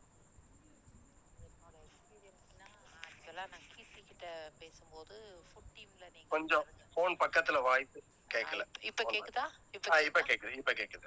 ஆ, கீர்த்தி வந்து என்கிட்ட சொன்னது நீங்க ஃபுட் டீம் பாருங்க பிரேமா உங்களுக்கு அது கன்வீனியன்ட்டா இருக்கும் அப்படின்னு சொன்னாங்க. ஆஹ் இது ஃபுட் டீம் ஆ- ஆ- அதாவது மே மே ஒண்ணாம் தேதி ஆஹ் ஏப்ரல் கடைசி லாஸ்ட் ஒரு முப்பது தேதிக்கு மே ஒன்று ரெண்டாம் தேதியில தான் அந்த ஃபுட் டீம் ஸ்டார்ட் பண்ணது. அதோட டேட்டாஸ் எல்லாம் எடுத்துகிட்ருந்தோம் கொஞ்சம் சிக் நான் சிக் ஆயிட்டேன். அப்பா அம்மா எல்லாருமே சிக் ஆயிட்டாங்க. மே ஒன்பதாம் தேதி எல்லாருக்குமே வீட்டோட ஒரு பத்து பேர் வீட்டில் பத்து பேருக்கும் பாசிட்டிவ் பாசிட்டிவ் இது ஃபுட் டீம் மட்டும் தான் பார்த்துட்டு இருந்தேன் நிறைய பேருக்கு லிங்க் எல்லாம் எடுத்து கொடுத்தோம். சப்போர்ட் எல்லாம் போச்சு.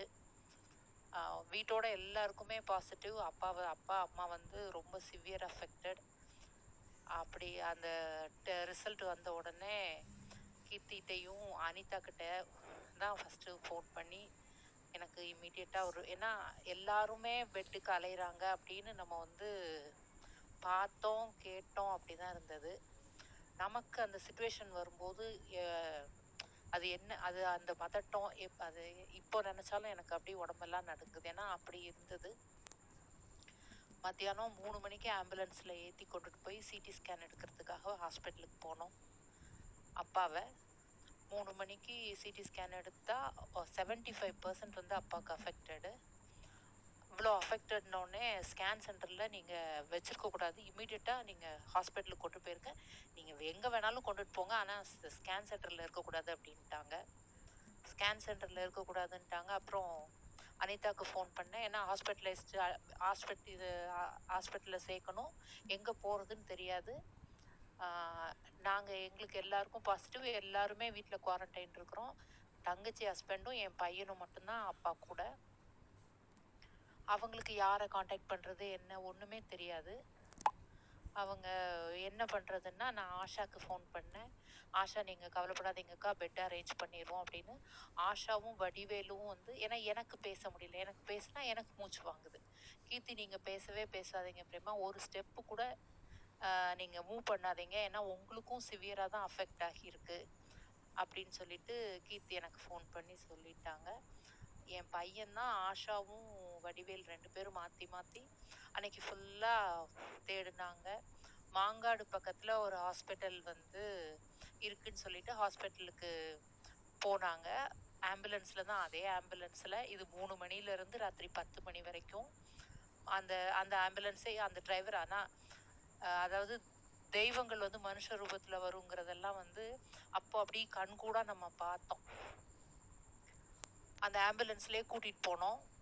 கூட்டிட்டு போய் அங்க போனா ஏஜ் ஒரு ஃபேக்ட் இவங்களோட இன்ஃபெக்ஷன் ஒரு ஆஷா கிட்ட வடிவேல் கிட்ட வந்து அவங்க அட்மிஷன் உள்ளே போட்டுக்கிறோன்னு இருக்காங்க பட் அங்கே போன உடனே அவங்க போ இல்லை இங்கே முடியாது. அவ இவங்களுக்கு வந்து ஐசியூ பெட்டு தேவை வென்டிலேட்டரோட ஏஜுனால அவங்க நார்மல் பெட்டு தான் இருக்குன்னா நார்மல் பெட்டில் வந்து வச்சிருக்க முடியாது. ஏன்னா ஒரு ஒரு நிமிஷம் கூட ஆக்சிஜன் இல்லாமல் அவங்களால ஆம்புலன்ஸ்லேயே ட்ராவல் பண்ண முடியல. அந்த ஆம்புலன்ஸில் இருந்த ஆக்சிஜனே பத்தாமல் அந்த ஆம்புலன்ஸ் டிரைவர் வந்து சப்போர்ட் பண்ணி ஒரு சிலிண்டர் வாங்கி கொடுத்தாரு. இது இதெல்லாம் நைட் ஒம்பது ஒன்பதரை மணி பத்து மணிக்கு நடக்குது. அந்த டா என்னோடய என்னோட கடைசி சிஸ்டரும் வந்து கூட போனாங்க. அங்கே உள்ள ஸ்டாஃப்ஸ் கிட்ட டாக்டர்ஸ் கிட்ட காலில் விழுந்தாங்க. என் தங்கச்சி வந்து எங்கள் அப்பாவை எப்படியாவது காப்பாற்றி கொடுங்க அப்படின்னு காலில் விழுந்து அழுதாங்க. ஆனாலும் அட்மிஷன் கிடைக்கல. ஆஸ் அ டாக்டர் வந்து அவங்க எண்பது வயசு ஒரு ஆளுக்கு பிழைக்க வைக்கிறதுக்கு ஒரு நாற்பது வயசு ஆளுக்கு பிழைக்க வச்சா எது வந்து அவங்களுக்கு அவங்களோடது எது கரெக்ட் அப்படிங்கிறது அவங்களுக்கு இல்லையா? ஸோ ஹாஸ்பிட்டலில் இடம் கிடைக்கல. திரும்ப ரிட்டர்ன் வந்துட்டோம். ஒரு ஸ்டேஜில் என்ன பண்ணுறது அப்படின்னா சிஸ்டர் தங்கச்சி என்ன முடிவு பண்ணாங்கன்னா உயிரே போனால் கூட எங்கள் அப்பாவுக்கு வீட்டில் உயிர் போயிடட்டும் அப்படின்னு வீட்டுக்கு கூட்டிகிட்டு வந்தால் வீட்டில் வந்து ஆம்புலன்ஸ்லேருந்து கீழே இறக்குனா இவங்களோட பல்ஸ் கட கட கட கடன் எண்பதுல இருந்த பல்ஸ் ரேட் வந்து அறுபது வருது. பழையபடி திரும்பவும் அதே ஆம்புலன்ஸில் எடுத்துகிட்டு ஒரு கோவிட் கேர் சென்டரில் கொண்டு போய் நைட் அட்மிஷன் போட்டுட்டு நைட் அந்த கோவிட் கேர் சென்டர்லேயே அவங்க நாங்கள் வச்சுருக்க முடியாதுன்னாங்க. சிலிண்ட்ரு எந்த நேரமும் உங்களுக்கு தேவைப்படும் அப்படின்னு சொல்லி சொன்னாங்க. அப்போவும் வந்து பையன் ஆஷா வடிவேலையும் காண்டாக்ட் பண்ணால் எந்த நேரம்னாலும் சிலிண்டர் கேளுங்க அரேஞ்ச் பண்ணி தரோம்னாங்க. ஆனால் ஏதோ அங்கே அவங்களே அந்த கோவிட் கேர் சென்டர்லேயே சிலிண்டரும் அரேஞ்ச் பண்ணி கொடுத்தாங்க. நைட்டு ஃபுல்லாக ஹாஸ்பிட்டல் அந்த கோவிட் கேர் சென்டர் வாசல்லையே வந்து பையனும் தங்கச்சி ஹஸ்பண்டும் வந்து கார்ல படுத்திருந்துட்டு காலையில ஒரு காலையில கிடைச்சது ஒரு ஹாஸ்பிட்டல்ல அட்மிஷன் கிடைச்சது. மூணு நாள் பத்தாம் தேதி அன்னைக்கு அட்மிஷன் கிடைச்சது. பதிமூணாம் தேதி அப்பா இல்லை. பதிமூணாம் தேதி அன்னைக்கு அம்மாக்கு அம்மாக்கு அம்மாக்கு பாசிட்டிவ் எப்படின்னா அவங்க அவங்க என்ன பண்றோங்கிறதே அவங்களுக்கு தெரியாம அவங்க உட்கார சொன்னா எப்படி உட்காரணும்னு அவங்களுக்கு தெரியாது. அந்த அளவுக்கு அவங்களோட அவங்க மென்டலி அவங்க வந்து டிஸ்டர்ப்டு டிஸ்டர்ப்டுனா அந்த கோவிடோட எஃபெக்ட் வந்து அவங்களுக்கு மூளை வேலை செய்ய அந்த அளவுக்கு அப்படி வேலை செய்யாம ஒரு கிட்டத்தட்ட ஒரு பைத்தியம் மாதிரி அப்படி ஆகிட்டாங்க. பயந்து போய் அதே ஹாஸ்பிட்டல் அப்பாவை அட்மிஷன் போட்டிருந்த அதே ஹாஸ்பிட்டல்ல அம்மாவை சேர்த்திருந்தோம். அம்மாவை மத்தியானம் கொண்டு போய் அம்மாவை பதினோரு மணிக்கு ஹாஸ்பிட்டல்ல சேர்த்திருக்கு. மூணு மணிக்கு அப்பா இறந்துட்டாங்க. நாங்கள்லாம் வந்து இருக்கல நாங்கள் என்- எங்களுக்கெல்லாம் பாசிட்டிவ் எனக்கு பொண்ணுக்கு ஹஸ்பண்ட் உங்களுக்கு எல்லாருக்குமே பாசிட்டிவ்னு யாரையும் பார்த்துக்க முடியாது. இத்தனை நாங்கள் பத்து பேரையும் பார்த்துக்கிறதுக்கு தங்கச்சி ஹஸ்பண்டும் என் பையனும் மட்டும்தான்.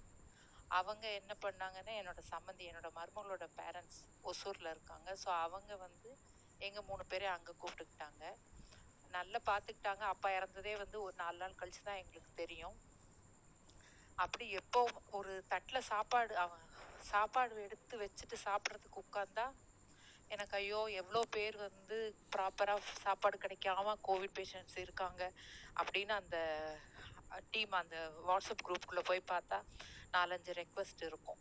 அதில் வந்து நாராயணன் வந்து ரொம்ப நல்ல ஆக்டிவாக பார்த்தாரு. அந்த என்கிட்ட அந்த இருந்த அந்த அத்தனை டேட்டாஸையும் அவருக்கு நான் அனுப்பிச்சு அவர் அதை க- ரொம்ப கரெக்டாக ஃபாலோ பண்ணினார். ஃபாலோ பண்ணி அவ அது எல்லாமே கொடுத்தாரு. இது நாலு நாள் அஞ்சு நாள் கழிச்சு தான் அப்பா இறந்தது எங்களுக்கு தெரியும். அழுதும் புரண்டோம் என்ன ஒன்றும் பண்ண முடியாது. அப்புறம் கொ- கொஞ்சம் ரெக்கவர் ஆகி வந்துட்டோம் நாங்கள் ஆனால் கடைசி வரைக்குமே அ- அந்த டீமில் வந்து நான் கொஞ்சம் பார்த்துட்டு தான் இருந்தேன். நான் டைரெக்டாக எடுத்து கொடுக்கல யாருக்கும். ஆனா அந்த அந்த சோ அந்த நாராயணன் கிட்ட அந்த இருந்த அந்த கண அந்த என்கிட்ட இருந்த டேட்டாஸ் அவ்வளவையுமே நாராயணன் அவங்க கிட்ட வந்து நான் கொடுத்துருந்தேன்.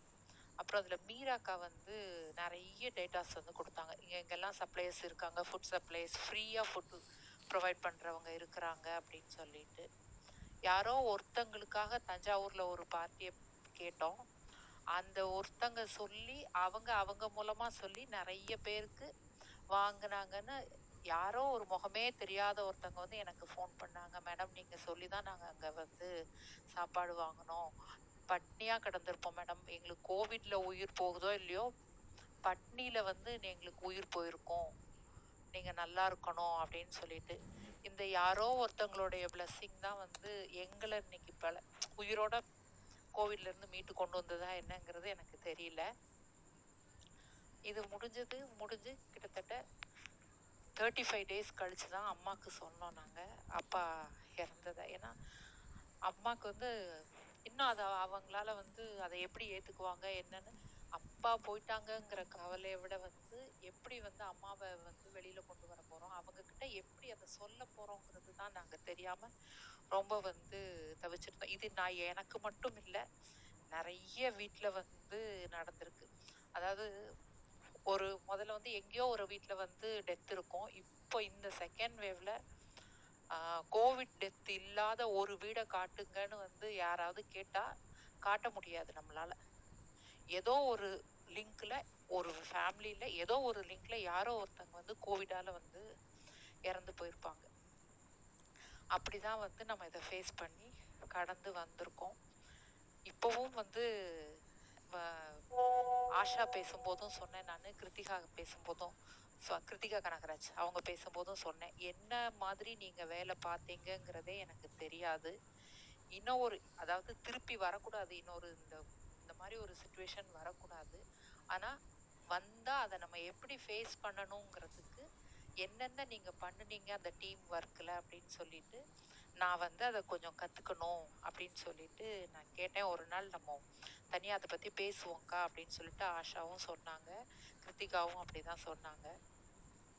எந்த நேரமும் வந்து எந்த மாதிரியான ஒரு டிசாஸ்டர்னாலும் அதில் வந்து சப்போர்ட் பண்ணுறதுக்கு கூட உங்களோட சேர்ந்து வேலை பார்க்கறதுக்கு நான் வந்து எப்போதுமே ரெடியாக இருக்கேன்.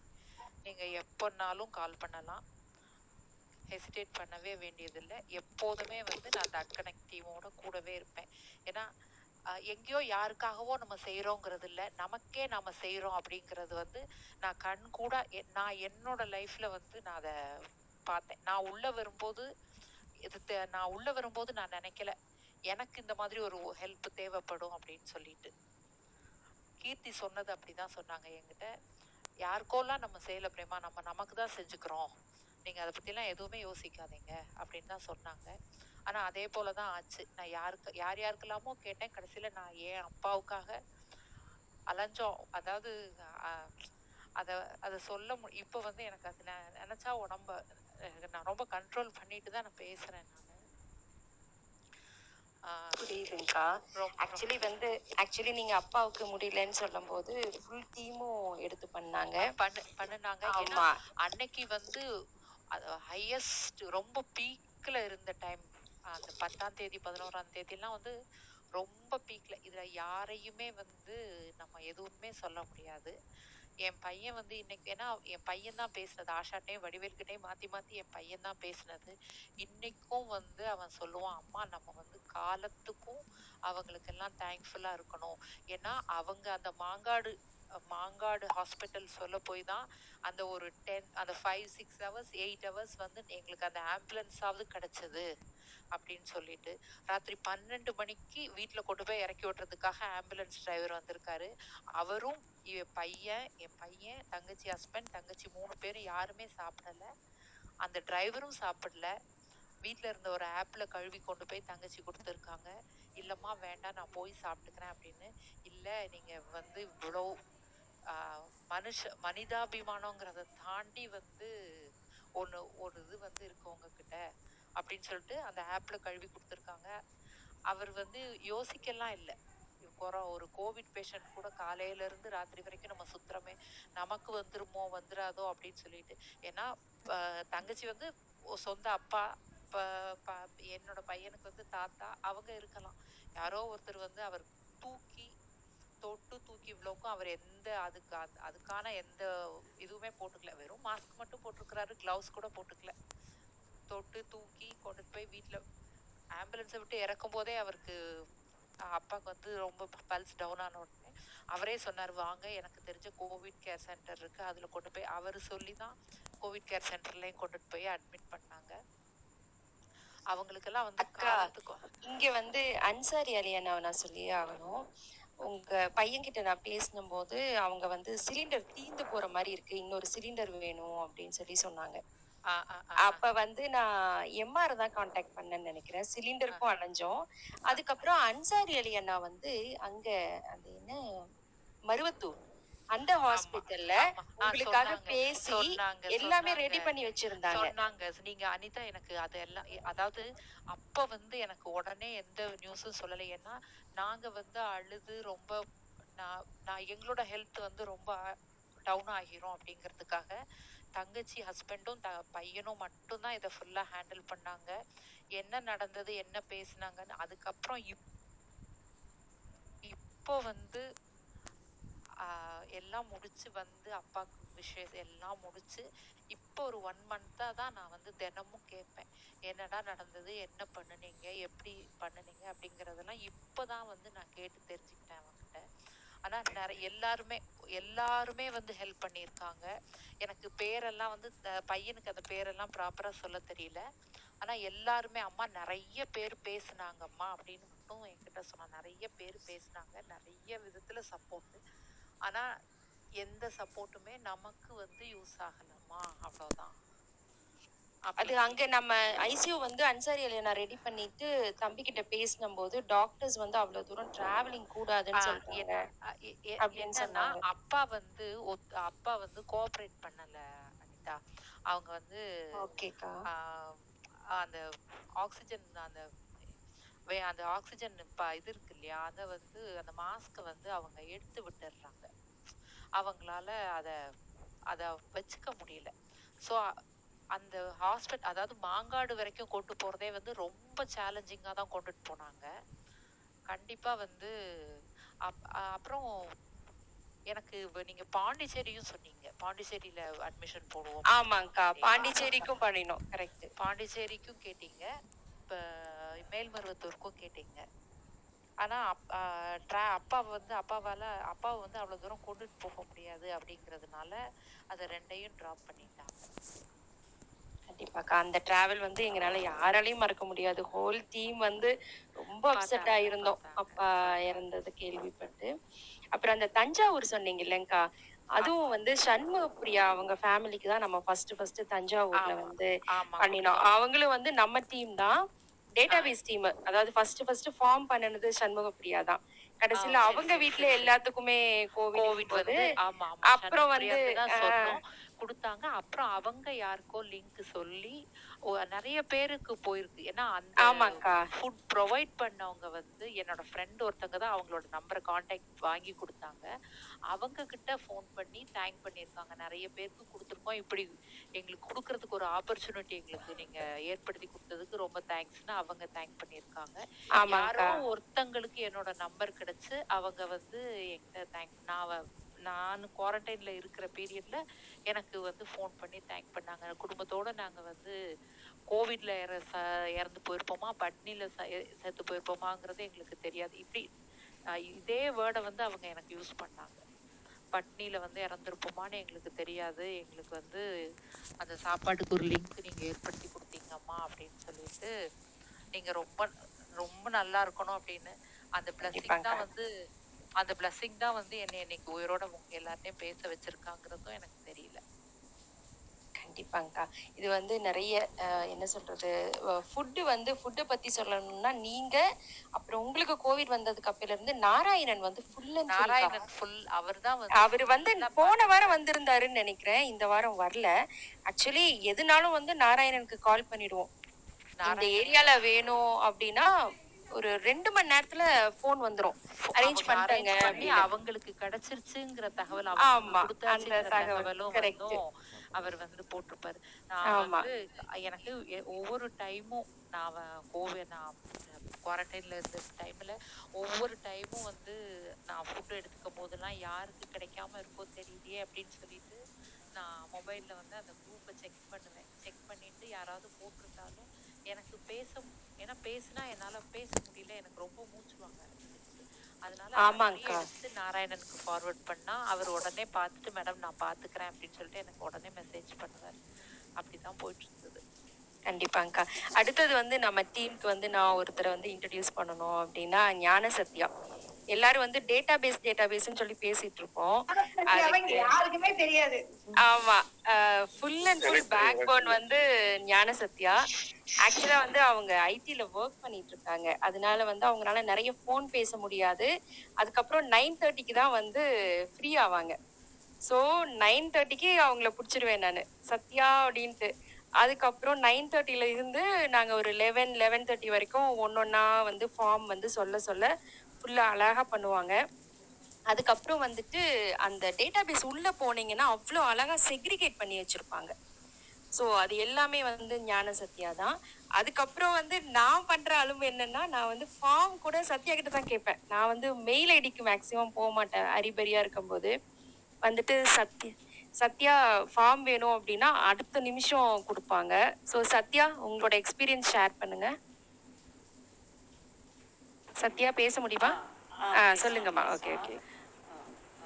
ஆக்சுவலி வந்து நீங்கள் எல்லாரும் பண்ணுற பண்ணிட்டு இருந்ததில் வந்து நான் பண்ணது வந்து ரொம்ப ரொம்ப ரொம்ப ரொம்ப வந்து நெக்லிஜிபிள் தான் சொல்லணும். ஏன்னா அந்த ப்ரெஷர்லாம் எடுத்து யாருமே கேட்காத குரல். சொல்லுங்க சொல்லுங்க. ஆமா நான் ரொம்ப ஒரு ரொம்ப கொஞ்சம் பேர்த்துக்கிட்ட தான் பேசியிருக்கேன். அனிதா கீர்த்தி கிட்ட சேட் பண்ணியிருக்கேன். கார்த்திக் வந்து வாய்ஸ் மெசேஜ் நிறைய போடுவாரு. லாஸ்ட் வீக் கூட அதை பத்தி பேசுனீங்க. Oh. அவ்வளவுதான். அவ்வளவுதான். மத்தபடி ரொம்ப பேசுனது இல்ல உம் ஃபுல் அண்ட் ஃபுல் வந்து நான் தான். நான் தான் ஃபுல்லா போட்டு சத்யா படுத்தி எடுக்கிற ஆளுன்னா நான் ஒரே ஒரு ஆள் தான். இல்ல சத்யா. ச்சே, படித்து எல்லாம் இல்ல அனிதா. கண்டிப்பா. நீங்க எல்லாம் எவ்வளவு பெரிய வேலை எல்லாம் வேலை பண்ணிட்டு இருக்கீங்க. வந்து இத- இல்ல மிஸ் யார்கிட்டயுமே பேசாத ஞான சத்யா கூடயும் நான் வாய்ஸ் மெசேஜ் போட்டேன். அவங்களோட பர்சனல் சர்க்கிளையும் வாய்ஸ் மெசேஜ் போட்டேன். ஆமா கார்த்திக். ஆஹ் அப்புறம் ஆ நீங்கள் எல்லாம் நிறைய பண்ணீங்க. அந்த டைமில் நிஜமாவே எனக்கு ரொம்ப கில்ட்டியாக இருக்கும். நீங்கள் இவ்வளோ பண்ணுறீங்க நம்மளால எனக்கு உள்ள வந்து ஒரு ரெண்டு நாள் பார்த்தேன் ஒரு வாரம் பார்த்தேன். என்ன பண்ணுறது நான் எங்கே என்ன வந்து ஹெல்ப் பண்ண முடியும்னே எனக்கு தெரியல. சரின்ட்டு அப்படியே லைட்டாக அப்புறம் தான் எப்படி ஆரம்பிச்சேன்னு தெரியல. சரி இது ஆட்டோமேட் பண்ணலாமா அப்படின்னு ஐ திங்க் கீர்த்தி கிட்ட ஆரம்பிச்சேன்னு நினைக்கிறேன். அப்புறம் கீர்த்தி வந்து அனிதாவை டைரக்ட் பண்ணாங்க. ஸோ அப்புறம் அப்படியே ஒன்று ஒன்றா ஒன்று ஒன்றா பண்ண ஆரம்பித்தோம் அனிதா அனிதா சில டைம் வந்து அவசரமாக கேட்பாங்க. அப்போ நான் நான் ஆஃபீஸ் இதில் ஏதாவது மீட்டிங்கில் அது இதில் இருந்தேன்னா நான் வாட்ஸ்அப் பார்க்கலன்னா அது மிஸ் ஆயிரும் கொஞ்ச நேரம். அதுக்காக அவங்க வெயிட் பண்ண வேண்டியிருக்கும். அப்போல்லாம் ரொம்ப கில்ட்டியாக இருக்கும். அவங்கெல்லாம் வந்து ஒரு உயிருக்கு போராடிட்டு இருக்காங்க. நம்மனால வந்து ஒரு இது கூட எடுத்து கொடுக்க முடியலையே அப்படின்னு ரொம்ப கில்ட்டியாக இருக்கும். நிஜமாகவே நிஜமாவே நீங்கள் ஒரு ஒருத்தரும் ஒரு ஒரு விதமாக இந்த கம்யூனிட்டிக்கு பண்ண சேவை வந்து மிகவும் மகத்தானது. எல்லாரும் அவங்கவுங்க எல்லாரும் கான்ட்ரிபியூட் பண்ணியிருக்கீங்க. எனக்கு வேற என்ன சொல்கிறதுன்னு தெரியல. அவ்வளோதான் சத்யா நான் வந்து உங்களுது ஃபர்ஸ்ட் உங்களுக்கு போடுவேன். அப்புறம் உங்களுது கொஞ்சம் லேட் ஆயிடுச்சுன்னா வந்து ஃபுல் அண்ட் ஃபுல் பேக்கப் வந்து நம்ம ராம் ராம் பத்தி சொல்லி ஆகணும். டக்குன்னு ராமுக்கு போடுவேன். அதுக்கப்புறம் வந்து ராம் வந்து பண்ணி கொடுப்பாங்க. அப்புறம் ராம் மேல வந்து பேச முடிஞ்சதுன்னா பேசுங்க. அதுக்கப்புறம் நம்மளுக்கு ஃபர்ஸ்ட் ஃபர்ஸ்ட் எனக்கு ஃபுல் அண்ட் ஃபுல் ஆரம்பிச்சது வந்து சண்முக பிரியா தான். அப்புறம் அவங்களுக்கு கோவிட் வந்ததுக்கு அப்புறம் அது அப்படியே கொஞ்சம் ஸ்லோ ஆயிட்டு அதுக்கப்புறம் நீங்க வந்ததுக்கு அப்புறம் நீங்க ராம் துர்கா கிறிஸ்டா தனம் ஆஹ் சரவணன் சிவகுமார் இவங்கெல்லாம் வந்ததுக்கு அப்புறம் நம்மளோட அந்த டீம் வந்து ரொம்ப பூஸ்ட் ஆயிடுச்சுன்னு நினைக்கிறேன். நான் பேசுறது கேக்குதா? ஓகே ஓகே ஓகே ஆனா நாங்க இது வரைக்கும் டீம் மீட்டிங்லாம் ஒண்ணு கூட போட்டது கிடையாது. டேட்டா பேஸ பொறுத்த வரைக்கும் ஆனா அது அப்படியே ஓடும். எல்லாரும் ஒர்க் பண்ணினோம் and so happy database team கூட ஒர்க் பண்ணணும் அருமை அருமை. சரி இப்ப அடுத்து வந்து இவரு பாக்யராஜ் சார்கிட்ட பேசிட்டு அடுத்து மகேஸ்வரி ராம் அவங்கள்ட்ட பேசிடுவோம் Bhagyaraj sir ah thank you sir ரொம்ப ரொம்ப சந்தோஷம் இந்த மீட்டிங்ல அட்டன் பண்ணதுக்கு.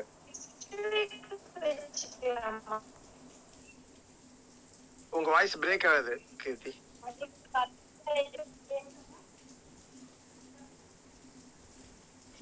பாக்கியராஜ் அஹ், அஹ், கீர்த்தி இது வந்து இதா இருக்கு. பாக்கியராஜ் வந்து வெப்சைட் ஐடியா. செம்மையா இது பண்ணியிருந்தீங்க. அண்ட் ஸ்டில் வந்து நான் பாக்கியராஜ் அவங்க கூட இன் கான்டாக்ட்ல தான் இருக்கேன். பைத்தான் என்னோட பையனோட ப்ராஜெக்ட்டுக்காக. முடிச்சிட்டோம் பாக்கியராஜ். ப்ராஜெக்ட் முடிச்சிட்டோம். அண்ட் நான் உங்களுக்கு அனுப்பிச்சு விடுறேன். ஆமா. ஓ நான் கங்க்ராட்ஸ் உங்களுக்கு அனுப்பிச்சு விடுறேன் okay thanks thanks thank you okay so இது வந்து ரொம்ப ரொம்ப சந்தோஷமான ஒரு விஷயம். நான் ரொம்ப நாள் கழிச்சு நான் மீட் பண்ணேன் நான் இங்கே இருக்கிறதுனால என்னுடைய டைமிங் ப்ளஸ் நான் கொஞ்சம் சேலஞ்சஸ் ஆன ஒரு சுச்சுவேஷன் இருக்கிறதுனால இப்போதைக்கு ஸோ அதனால் என்னால் வந்து ஃப்ரீக்வெண்ட்டாக என்னால் அங்கே இதில் இந்த வாட்ஸ்அப் வந்து ஆக்டிவாக இருக்க முடியல. ஆனால் ஒரே ஒரு விஷயம் தான் சொல்ல முடியும். ஸோ நீங்கள் ஆவரேஜாக வந்து ஒரு ரெண்டாயிரத்தி ஐநூறு பேர் அப்படின்னு சொல்லியிருந்தீங்க. அந்த இதில் ஒரு சேவ் பண்ணியிருக்கோம் அப்படின்னு சொல்லிட்டு. ரெண்டாயிரத்தி ஐநூறு அப்படிங்கிறது வந்து இண்டிவிஜுவல் பர்சன்ஸ் கிடையாது அது. ஒரு ரெண்டாயிரத்தி ஐநூறு ஃபேமிலியாக இருக்கலாம்.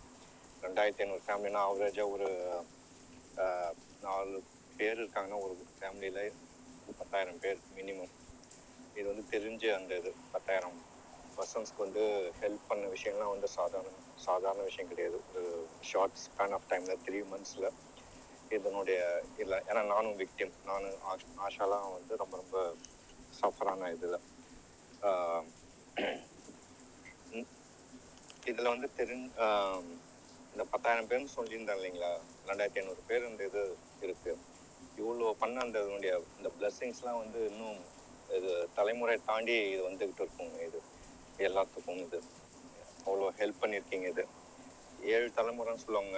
ஆனால் எனக்கு தெரியல. ஏழு தலைமுறை இருக்கா? இல்லை அதுக்கு மேலே இருக்கா? அப்படிங்கிறதுலாம் ஏன்னா இது ஒரு ஃபேமிலியில் நாலு பேர் இருக்காங்கன்னா நாலு பேர்த்தோட அந்த இது வந்து ஃபாலோவர் இந்த சக்ஸஸ் இந்த ஃபேமிலி மெம்பர்ஸ்லாம் இது புண்ணியம் வந்து அவங்களுடைய இதுவும் சேர்த்து இங்கே உங்கள் எல்லாத்துக்கும் வரும் அது. ரொம்ப ரொம்ப சந்தோஷமான இது. அதுவும் இல்லாமல் இந்த அளவுக்கு நான் இப்போ நான் பேசுறதுக்கான காரணமும் இந்த அளவுக்கு கொஞ்சம் எனர்ஜெட்டிக்காக பேசுறதுக்கான காரணமும் இது நீங்கள் மட்டும்தான். ஸோ எனக்கு என்ன சொல்றதுன்னு தெரியல. ஆனால் இது ஒவ்வொரு நாளும் வந்து நினச்சி பார்த்துக்கிட்டு தான் இருக்கேன் ஒவ்வொரு டைம் வந்து என்னுடைய அப்பா அம்மா இல்லை வீட்டில் ஒய்ஃப் குழந்தைங்க கூட பேசும்போது இதுக்கான காரணம் யார் அப்படிங்கிறது டக்குன்னு மைண்டில் வந்துட்டே போயிட்டே இருக்கும். ஸோ வேற என்ன சொல்றது? நன்றி. நன்றிங்கிறது ஒரு சாதாரணமான ஒரு வார்த்தையை தரலாம் எனக்கு தெரியலண்ணா ஆனால் பாக்யராஜ் ஆஷா வந்து என்ன. சொல்றது? One of the backbone சரிங்களா? ஆஷாவோட அந்த ஸ்ட்ரென்த்து பொறுமை ஹார்ட் ஒர்க்கு டெடிகேஷன் அதெல்லாம் வந்து நாங்க ரொம்ப பார்த்து வியந்த ஒரு பர்சனாலிட்டி ஆஷா. எனக்கு ரொம்ப நாள் வந்து ஆஷா உங்க ஒய்ஃப்னே தெரியாது. அதுக்கப்புறம் ஒரு நாள் பேசும்போது தான் சொன்னாப்ல. ஆக்சுவலா ஏதோ கேட்கும்போது ஐடி அப்படியா? தான்க்கா என் ஹஸ்பண்ட் ஆமா ஐடி தான்க்கா என் ஹஸ்பண்டோ நான் சொல்றேன். அப்படின்னா சரி இல்ல இல்ல நான் பாக்கியராஜ் அவங்க கிட்ட கேட்டிருக்கேன். அப்படின்னு அப்புறம் தான் சொன்னாப்ல இல்லக்கா என் ஹஸ்பண்ட் தான். அப்படின்னு சொல்லிட்டு. பாக்கியராஜ் தான் அவங்க ஹஸ்பண்ட் நீங்க தான் கண்டுபிடிச்சு கொடுத்துருக்கீங்க.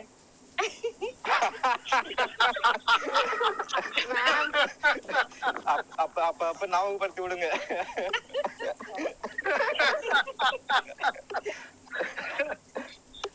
ஆஷா அக்கா இருக்குக்கா வாயே பேசாம டீமுக்கு முன்னாடி அட்க அட்கனெக்ட் டீமுக்கு முன்னாடி வந்து பாக்யராஜோட ஒய்ஃப் வந்து ஆஷா அப்படின்னு இருந்தது. அட்கனெக்ட் டீமுக்கு அப்புறம் வந்து ஆஷாவோட ஹஸ்பண்ட் இதுங்கிறது எனக்கு ரொம்ப ரொம்ப சந்தோஷமான ஒரு விஷயம் அது. சந்தோஷங்கிறதோட பெருமை ஆஹ், ரொம்ப எனக்கு ஹாப்பியான ஒரு ஃபீல் பண்ண ஒரு விஷயம் அது. ஸோ யார் யாரெல்லாம் வந்து இது ஆஷாவோட ஹஸ்பண்ட் அப்படின்னும் போது எனக்கு ரொம்ப டக்குன்னு நெகிழ்ச்சி ஆகும். அருமையான வார்த்தைகள் சார் அருமையான வார்த்தைகள். எனக்கு இது இப்பதான் தெரியும். வேற யாராவது சர்ப்ரைஸ் ஏதாவது வச்சிருக்கீங்களா? இதே மாதிரி நம்ம டீம்ல? எனக்கு தெரியாதுங்க. தெரியாதா. கார்த்திக் தெரியாதா? இல்ல எனக்கு எனக்கு தெரியாதுங்க. உண்மையாவே தெரியாது. ஆனா உங்களை வாட்ச் பண்ணிருக்கேன் ஃபர்ஸ்ட் மீட்டிங்லயே இருந்திருக்கேன். ஃபர்ஸ்ட் நான் ஜூம் மீட்டிங் போடும்போதே உங்களை பார்த்திருக்கேன். நீங்க நிறைய ஐடியாஸ் கொடுத்தீங்க ஃபர்ஸ்ட் மீட்டிங்லயே அதுக்கப்புறம் தனித்தனியா பேசிருக்கேனே தவிர எனக்கு இப்பதான் தெரியும். ஓகே வேற ஏதாவது சர்ப்ரைஸ் இருக்கா? டீம்ல இதே மாதிரி? இல்ல, இந்த இந்த டயத்துல நானும் ஒண்ணு நீங்க சொல்லிடுறேன். ஏதாவது சர்ப்ரைஸ் இருக்கான்ட்டு. ஆஹ் இந்த இந்த- டயத்துல பாக்யராஜ் சாரை பத்தி நான் ஒண்ணு சொல்லிடுறேன். ஆஷா வந்து அவங்களுடைய மாமனாருக்கு உடம்பு சரியில்லைன்னு சொல்லி நைட்டு ஒன்றரை மணிக்கு எனக்கு இவர் கால் பண்ணாரு. யாரு? நம்ம தையூப் தையூப் கால் பண்ணி சார் இந்த மாதிரி நம்ம ஆஷாவுடைய மாமாவுக்கு வந்து உடம்பு சரியில்லை. அது என்னன்னு கொஞ்சம் பார்க்க முடியுமா சார்? அப்படின்னு சொல்லி. உடனே அடுத்த செகண்ட் ஆஷாவுடைய கால் உள்ளார வருது. உள்ளார வந்தோடனே அண்ணா இந்த மாதிரி நான் சுச்சுவேஷன் இப்படி இருக்கு. இந்த மாதிரி அப்படின்னு சொல்லி எக்ஸ்பிளைன் பண்ணிருச்சு. பண்ண உடனே நான் உடனே ஹாஸ்பிட்டல் லிஸ்ட் எடுத்து என்னுடைய வார் ரூமை எடுத்து நான் ரெடி பண்ணிட்டேன். எல்லாத்தையும் ரெடி பண்ணி முடிச்சு அதுக்கான பேச்சுக்கள் எல்லாமே போயிட்டு இருக்கு. எந்த ஹாஸ்பிட்டல் எங்க எல்லாமே பேசி ரெடி பண்ணதுக்கு அப்புறம் வாட்ஸ்அப்புக்குள்ளார வந்தா பாக்யராஜ் சாருடைய மெசேஜ் இருக்கு.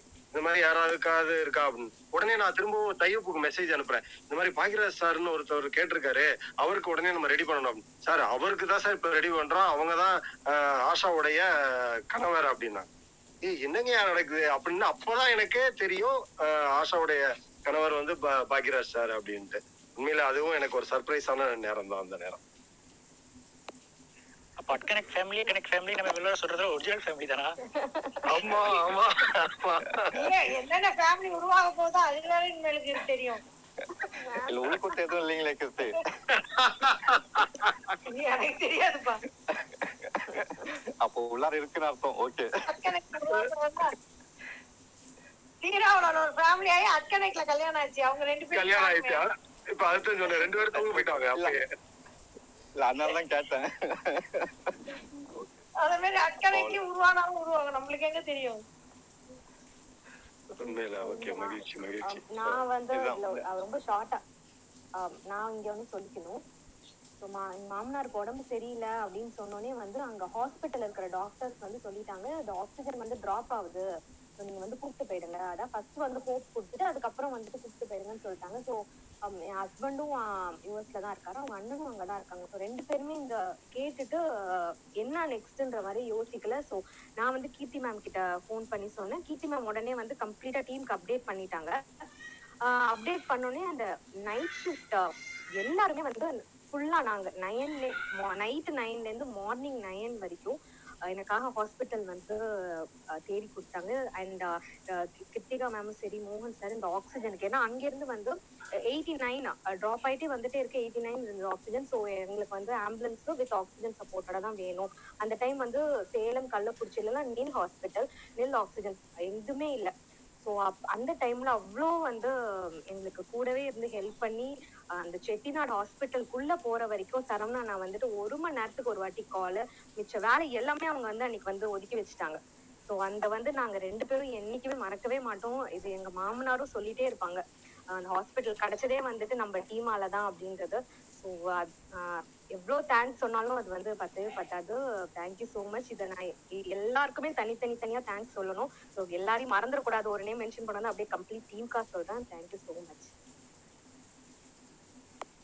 கார்த்தி சொன்ன மாதிரி தேங்க்யூன்னு சொல்லிட்டோம்னா நன்றின்னு சொல்லிட்டோம்னா அது நல்லா இருக்காது. அதனால நம்ம குடும்பத்துக்குள்ளார நன்றிங்கிறது வேண்டாமா சரிங்கண்ணா. ம் ஓகே.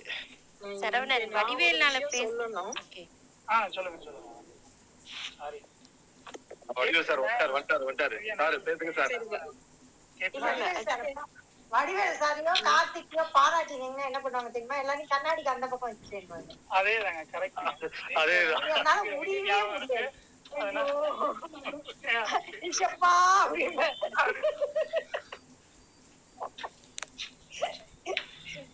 கண்ணாடிக்கு பின்னாடி வைக்கிறதுக்கு அவ்வளவு கஷ்டப்பட்டு பேசுறோம்.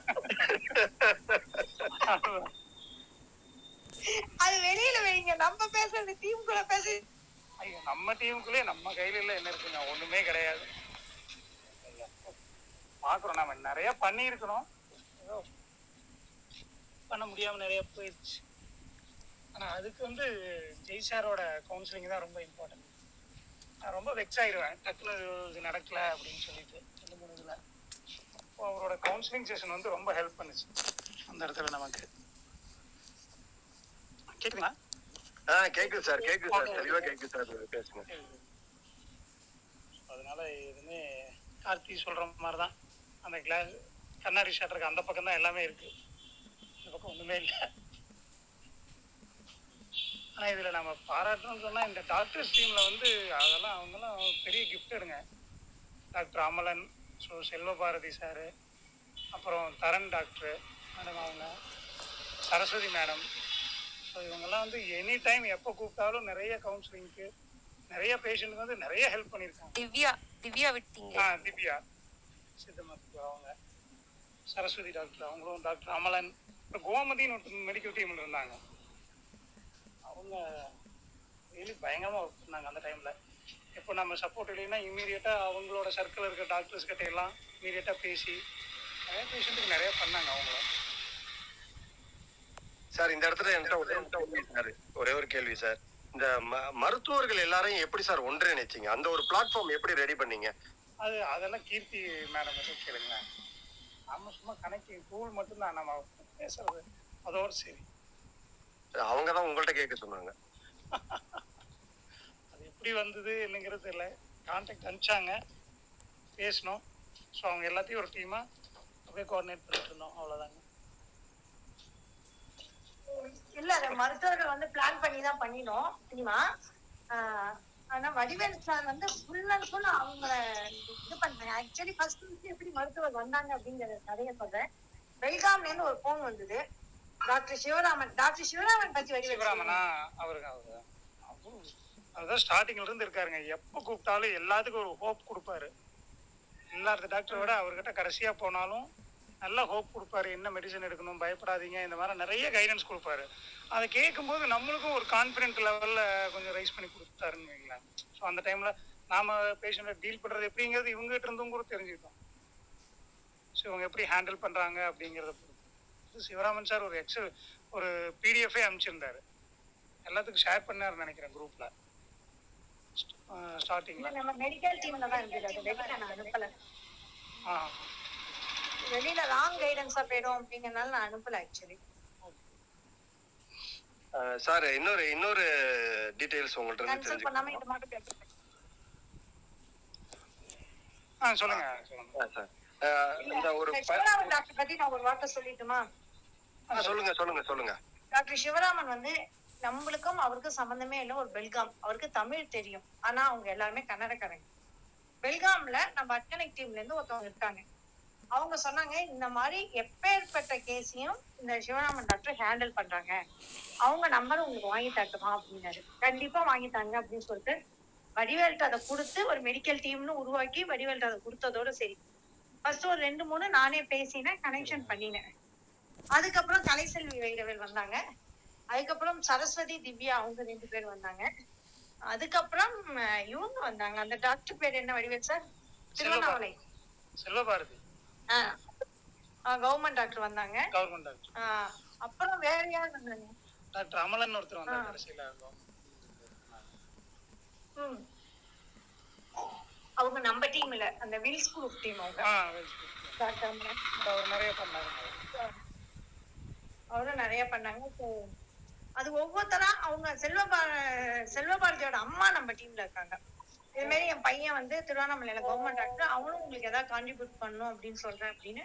அப்படி அப்படி கொஞ்சம் கொஞ்சமா அப்படி ஒவ்வொருத்தரா ஜாயின் ஆகி ஃபர்ஸ்ட் டாக்டர் சிவராமன்ல தான் ஆரம்பிச்சு அவர்கிட்ட பேசி அப்பதான் மெடிக்கல் டீம் அப்படின்னு உருவாக்கி அப்படியே உருவாக்கி போச்சு. இது ஒரு மெடிக்கல் டீமோட இது. ஆனா வடிவேல் மெடிக்கல் டீம் யாருக்கு வேணாலும் ஃபோன் பண்ணுவாரு. இங்க கரண்ட கூட கனெக்ட் பண்ணீங்கன்னு நினைக்கிறேன் ஆமா ஆமாங்க. நிறைய பேருக்கு அவர் கூட கரெக்ட் ம். சோ யாரையுமே விட்டு வைக்கல. பயங்கரம். சூப்பர் யா எதுனாலும் வடிவேல் நம்பரை கொடுத்துருவோம். அப்புறம் வடிவேல் வந்து கான்ஃபரன்ஸ் கால் போட்டு எல்லாம் பண்ணிட்டு ஃபீட்பேக் கொடுப்பாங்க. பட் எல்லாருக்குமே வந்து அது ரொம்ப ரொம்ப சப்போர்ட்டா இருந்தது. ஈவன் நான் கூட வடிவேல் மூலமா. எனக்கு எந்த டாக்டர் கனெக்ட் பண்ணீங்க வடிவேல்? செல்வபாரதி செல்வபாரதி அவரு ஓடுறதுல யாரோட யார கோத்து நம்மளுக்கு தெரியாது. ரொம்ப அந்த டாக்டர்ஸ் டீம் வந்து ஒரு நாள் கூப்பிட்டு நம்ம பாராட்டி ஆகணும். வடிவேல் நீங்க பேசி பாருங்க. அவங்க எல்லாரும் ஒரு நாள் வராங்க அப்படின்னா நம்ம அவங்களுக்கு ஒரு தேங்க்ஸ் கிவிங் மாதிரி ஏதாவது பண்ணலாம். ஒரு ஜூம் கால்ல வேணா எல்லாரையும் கூப்பிட்டு ஒரு அக்கனைக்கு லைவ் ஆ, கீர்த்தி மேடம் கண்டிப்பா. தெரியும். அந்த டாக்டர் பெல்காமில் இருக்காரு. ஓ.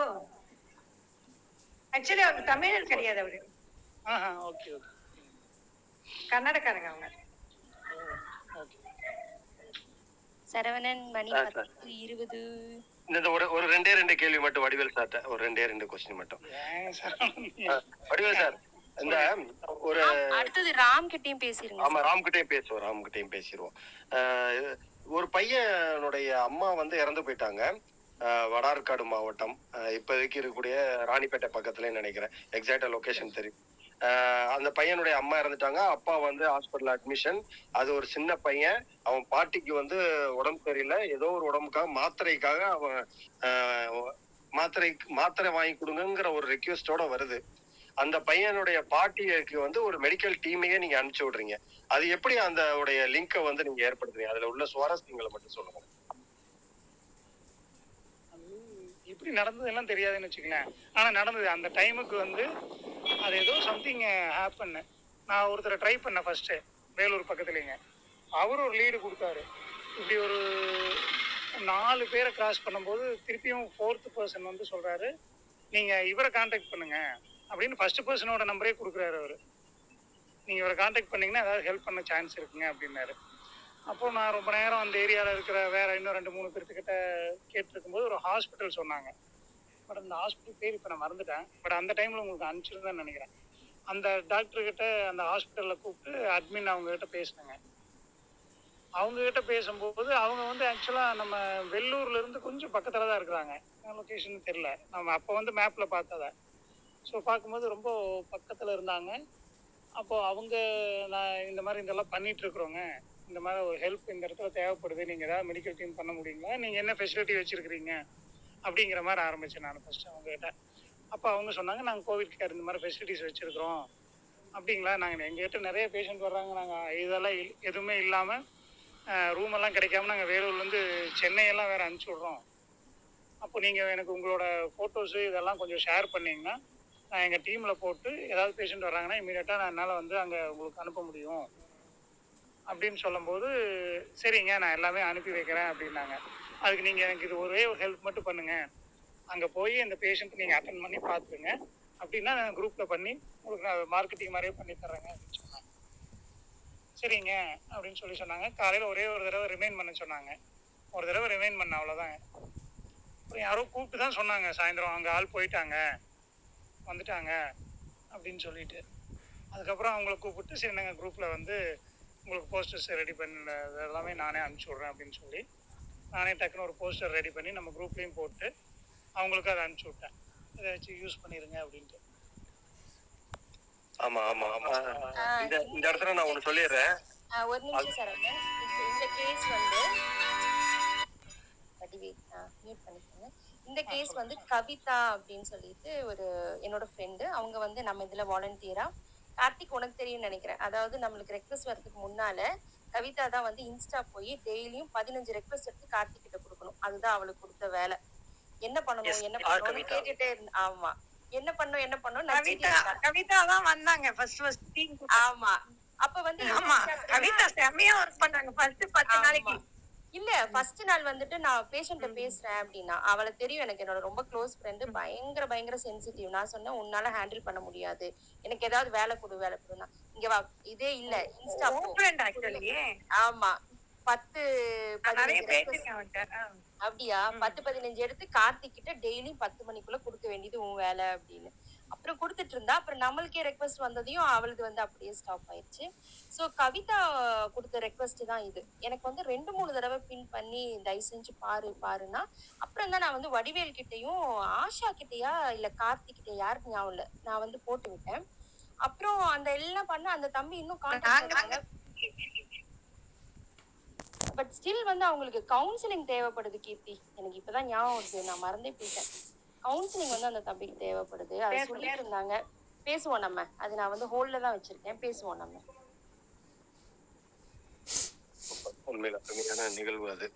அஹ் அந்த மருத்துவமனைக்கு வந்து அஹ் என்னுடைய சார்பா ரெண்டு பேஷண்ட்டையும் நம்ம அனுப்பிச்சு விட்டோம். அதுதான் வடிவேல் சார்ட்ட சொல்றதுக்காக தான் நான் சொன்னேன். இந்த பாயிண்ட் ஓகே ஓகே சொல்லுங்க சொல்லுங்க.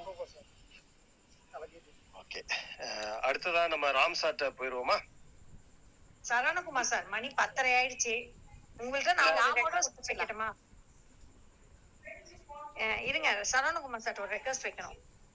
அஹ் சொல்லுங்க நீங்க இத்தனை பேரோட கதைகளை கேக்குறீங்கல்ல? டெய்லி ஒருத்தரோட கதையை எழுதி ஒரு புத்தகமா நம்ம ஏன் வெளியிடக்கூடாது? அந்த வெளியிடுற பைசா வேணாலும் நான் பண்ணிடுறேன். தாராளமா செய்யலாம் தாராளமா செய்யலாம்.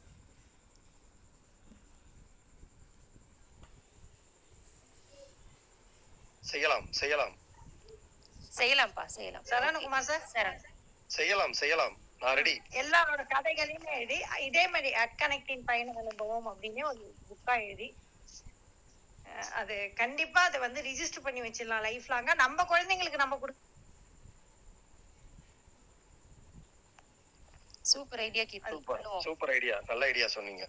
கண்டிப்பா அது வந்து நீங்க நீங்க தனியாவும் எழுதலாம் இல்ல அனிதா விட்டு ஒரு இதை கண்டிப்பா ரெக்கார்ட் பண்ணி வைக்கணும் கீர்த்தி. ம் கண்டிப்பா. நான் சரவணன் கூட ஜாயின் பண்ணிக்கிறேன். நானும் சரவணனும் பண்றோம் ஒன்றும் ப்ராப்ளம் செய்திடுறோம் செய்திடுறோம். Okay Okay. இப்ப ராம் சாரோட இதெல்லாம் நம்ம interview- காத்துல போயிடும் ஆக்சுவலி அஹ் அப்படி போகாம இருக்கக்காக தான் அடிக்கடி நான் ஃபேஸ்புக்லயும் எழுத அதை ரெக்கார்டும் பண்ணிக்கிட்டேன். ஏன்னா நம்ம மறந்துடக்கூடாது. அந்த ஒவ்வொரு ஒவ்வொருத்தவங்களுடைய செயலையும் நம்ம மறந்துடக்கூடாது அப்படிங்கிறதுக்காக தான் உண்மையில அருமையான நினைவுகள் எல்லாருமே. ஓகே அடுத்து ராம் பிரதர்கிட்ட பேசிடுவோம். சாருன்னு சொன்னா அடிச்சிருவாரு அவரு. ராம் பிரதர்கிட்ட பேசிடுவோம். எல்லாருக்கும் வணக்கம். ராம் சார் உங்களை சார் கூப்பிடக்கூடாதா? இல்ல அது வந்து அது ஒரு ஒன் ஆஃப் தி ரீசன் எனக்கு ஒரு நான் வந்து ஐடி ஃபீல்டில் இருந்து எல்லாரையும் சார் மேடம்னு கூப்பிட்டு பழகப்பட்டுட்டேன் அதே இது இங்கேயும் கொண்டு வந்து இதே மாதிரி பேசியிருந்தேன் முன்னாடிலாம். நான் பேசுறது கேக்குதா? தெளிவா கேக்குது தெளிவா கேக்குது. கடைசியில நான் நான் ஒரு ஒரு ரீசன் இந்த குரூப்புக்கு நான் ரொம்ப தேங்க்ஃபுல்லாக இருக்கணும்னாக்க அந்த சார் மேடம்லேருந்து கொஞ்சம் விலகி அக்கா அண்ணா அப்படின்ற ஒரு அட்லீஸ்ட் எழுத்துலையாவது அந்த மாதிரி சொல்கிற ஒரு நிலைமைக்கு நான் பழக்கின்னு இருக்கேன் இன்னும் ஸ்டில் இன்னும் நிறைய பயணிக்கணும் அந்த இதில். தங்கை கூட. நேரில் பேச்சு பேசி அக்கா அண்ணான்னு கூப்பிட்டு எங்கள் வீட்டில் பழக்கம் இல்லை. ஆனால் இதுலேயாவது எனக்கு நிறைய சகோதரர் சகோதரிகள் எல்லாம் இதில் இந்த குரூப்பில் கிடைச்சதுக்கு I am very very thankful heartful thanks to everyone in this group மெயினாக ஜாயின் பண்ணது வந்து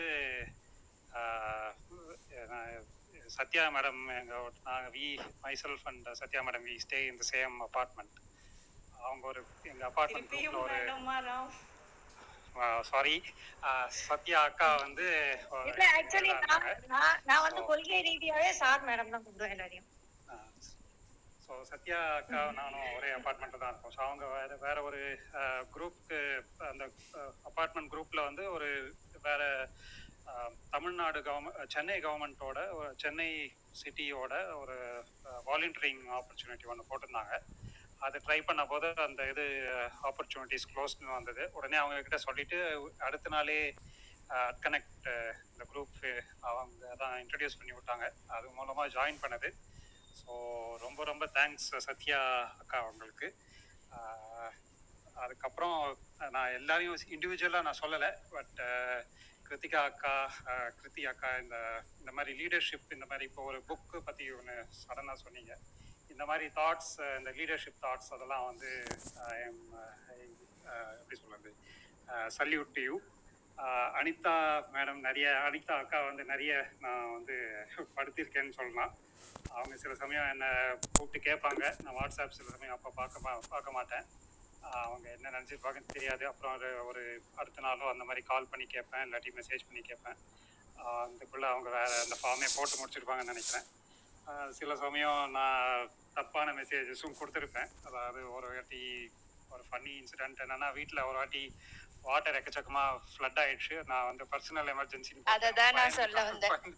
பயந்து கால் பண்ணி ஓ ரொம்ப நைட்லாம் கால் பண்ணி எப்படி சரியா இருக்கீங்களா? ஓகேவா அந்த மாதிரி கேட்டு அதுக்கப்புறம் நான் ஒன்றும் இல்லை ஒன்றும் ப்ராப்ளம் இல்லை அப்படின்லாம் சொல்லியிருக்கேன்.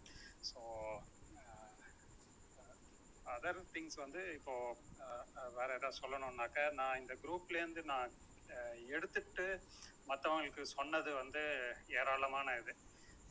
வேக்சினேஷன் பற்றி டீட்டெயில்ஸ் இந்த மீட்டிங்ஸ்லேருந்து அட்டன் பண்ணது உணவு வகைகள் அந்த மாதிரி எடுத்துட்டு நான் என்னோடய ஃப்ரெண்ட்ஸ் சர்க்கிள்லையும் ரிலேட்டிவ் சர்க்கிள்லையும் செக்யூரிட்டி பார்க்குற சின்ன காய்கறி விற்கிறவங்க அவங்ககிட்ட இந்த வேக்சினேஷன் பற்றி சொல்கிறதுக்குலாம் ஒரு என்ன சொல்லணும்னு இன்ஃபர்மேஷன் தெரிஞ்சது இந்த குரூப் தான்.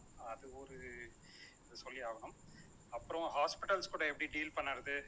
பேஷண்ட்ஸ் கூட எப்படி டீல் பண்ணுறது? அப்படின்லாம் அன்சாரி அண்ணா சரவணன் தம்பி ஆஷா அக்கா அவங்ககிட்டேருந்து நிறைய கற்றுட்டேன் கார்த்திக்கோட அந்த ஆடியோ மெசேஜஸ் ஆல் நிறைய கேட்டுட்டு அதை வந்து I used it to tell it to my friends and relative circle இன்னொருத்தங்க வந்து வடிவேல் ச ச வடிவேல் அவர்களுக்கும் நான் நிறைய சில சந்தர்ப்பங்களில் பேசியிருக்கேன்.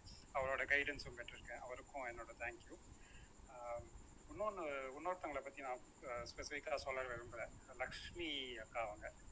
இது வந்து என்னோட தெரிஞ்சவங்க ஒருத்தவங்க வந்து அவங்க வீட்டில் அவங்களோட அண்ணா அவங்களோட அம்மா வந்து இறந்துட்டாங்க. அவங்க சகோதரர்கள் ரெண்டு பேருக்கும் கொரோனா ஒரு தம்பி வந்து கொரோனாலால் சென்னையில் பாஸ்ட் அவே அவங்களோட ஒய்ஃப் எல்லாமே அவங்க குடும்பமே ஒரு ரொம்ப லோவர் மிடில் கிளாஸ் அந்த மாதிரி ஒரு குடும்பம். நான் சரி நான் அவங்கள எதுவும் கேட்கல ஆனால் அவங்கள தெரிஞ்சதுனால நான் லக்ஷ்மி அக்கா அவங்களுக்கு வந்து இந்த கவர்மெண்ட்டோட ரிலீஃப் மெஷர் பற்றி இன்ஃபர்மேஷன் கேட்க கேட்கலான்னு சொல்லிட்டு நானே எடுத்துகிட்டு அவங்கக்கிட்ட எடுத்துகிட்டு போனேன். ஒரு இன்ஃபர்மேஷனுக்காக தான் அவங்கள ஃபஸ்ட் அப்ரோச் பண்ணேன். ஆனால் அவங்க வந்து அவ்வளோ கேர் எடுத்துகிட்டு அவங்க ஒய்ஃப்க்கு அவங்க என்னென்ன பண்ணணும் தமிழ்நாடுல என்னென்ன இது பண்ணணும் சென்ட்ரல் கவர்மெண்ட்டில் என்னென்ன ஸ்கீம்ஸ் இருக்குது அதுக்கு என்னென்ன ப்ரொசீஜர்ஸ் இருக்குது அதில் அர்ஜென்சி இதெல்லாம் சொல்லி அவங்க கூட நான் அந்த பாதிக்கப்பட்டவங்களோட குடும்பத்தினரோட அவங்கள கனெக்ட் பண்ணி அவங்க என்ன எக்ஸ்டெண்டுக்கு போனாங்கன்னா அவங்க ஆஹ் விதவையான அந்த ஒய்ஃப்க்கு அடுத்த லெவலில் என்னென்ன தொழில் இதெல்லாம் இருக்குது அந்த அளவுக்கு எடுத்துகிட்டு போனாங்க. அவ்வளோ கேர் அண்ட் அட்டென்ஷன்லாம் நான் சான்ஸே இல்லை அந்த மாதிரிலாம் பண்ணி ஸோ அவங்களுக்கு ஒரு பெரிய பெரிய நன்றிகள் இந்த இந்த சமயத்தில். அப்புறம் நேத்திக்கு ஒரு இது வந்து தற்செயலாக அன்சாரி அண்ணா அவங்களோட ஸ்டேட்டஸை பார்த்துட்டு ரொம்ப நாள் என்னோட ஒரு மூணு வருஷத்துக்கு முன்னாடி பண்ண ரத்த தானம் அது ரத்தம் கொடுக்க வேண்டிய ஒரு உந்துதல் இருந்தது. கொடுக்கணுன்ட்டு அப்புறம் ரொம்ப ஒரு குழப்பத்தில் தான் இருந்தேன். இப்போ வேக்சினேஷன் கொடுத்ததெல்லாம் பண்ணலாமா இல்லையா அப்படின்ட்டு. ஸோ ஹாஸ்பிட்டல் போகிற வரைக்கும் கொடுப்பேனா இல்லையான்னு தெரியல. லக்கிலி நான் கொடுக்க முடிஞ்சுது. அது வந்து அது ஒரு மன திருப்தி. அங்கே இருந்த அந்த நேத்தி ஒரு சம் இது சின்ன சின்ன நான் ஐடி ஃபீல்டில் இருக்கும்போது ரொம்ப பிஸியான டைம்ஸில் நான் நிறைய சின்ன சின்ன ச சந்தர்ப்பங்கள் அது அவங்களோட மனிதர்களோட ஃபீலிங்ஸ்லாம் நான் நிறைய இக்னோர் பண்ணியிருக்கிறது இப்போ வந்து நேத்திக்கு ஒரு இன்சிடெண்ட்டில் வெரி சின்ன இன்சிடெண்ட் தான். நான் போய் பிளட்டு கொடுத்துட்டு வந்தேன். அதில் நர்ஸோட பே பேசினது அவங்க காட்டின பரிவு இதெல்லாம் ஒரு சரவணகுமார் அவரோட இன்ஸ்பிரேஷனாக வச்சுட்டு நான் ஒரு சின்ன தமிழ் ஆர்டிக்கலாக எழுதலாம். அந்த சின்னதாக அப்படி ஒரு ட்ரை பண்ணிட்டு இருக்கேன் அது பண்ணிட்டேன்னா நான் அதை அனுப்பிச்சி விட்றேன்.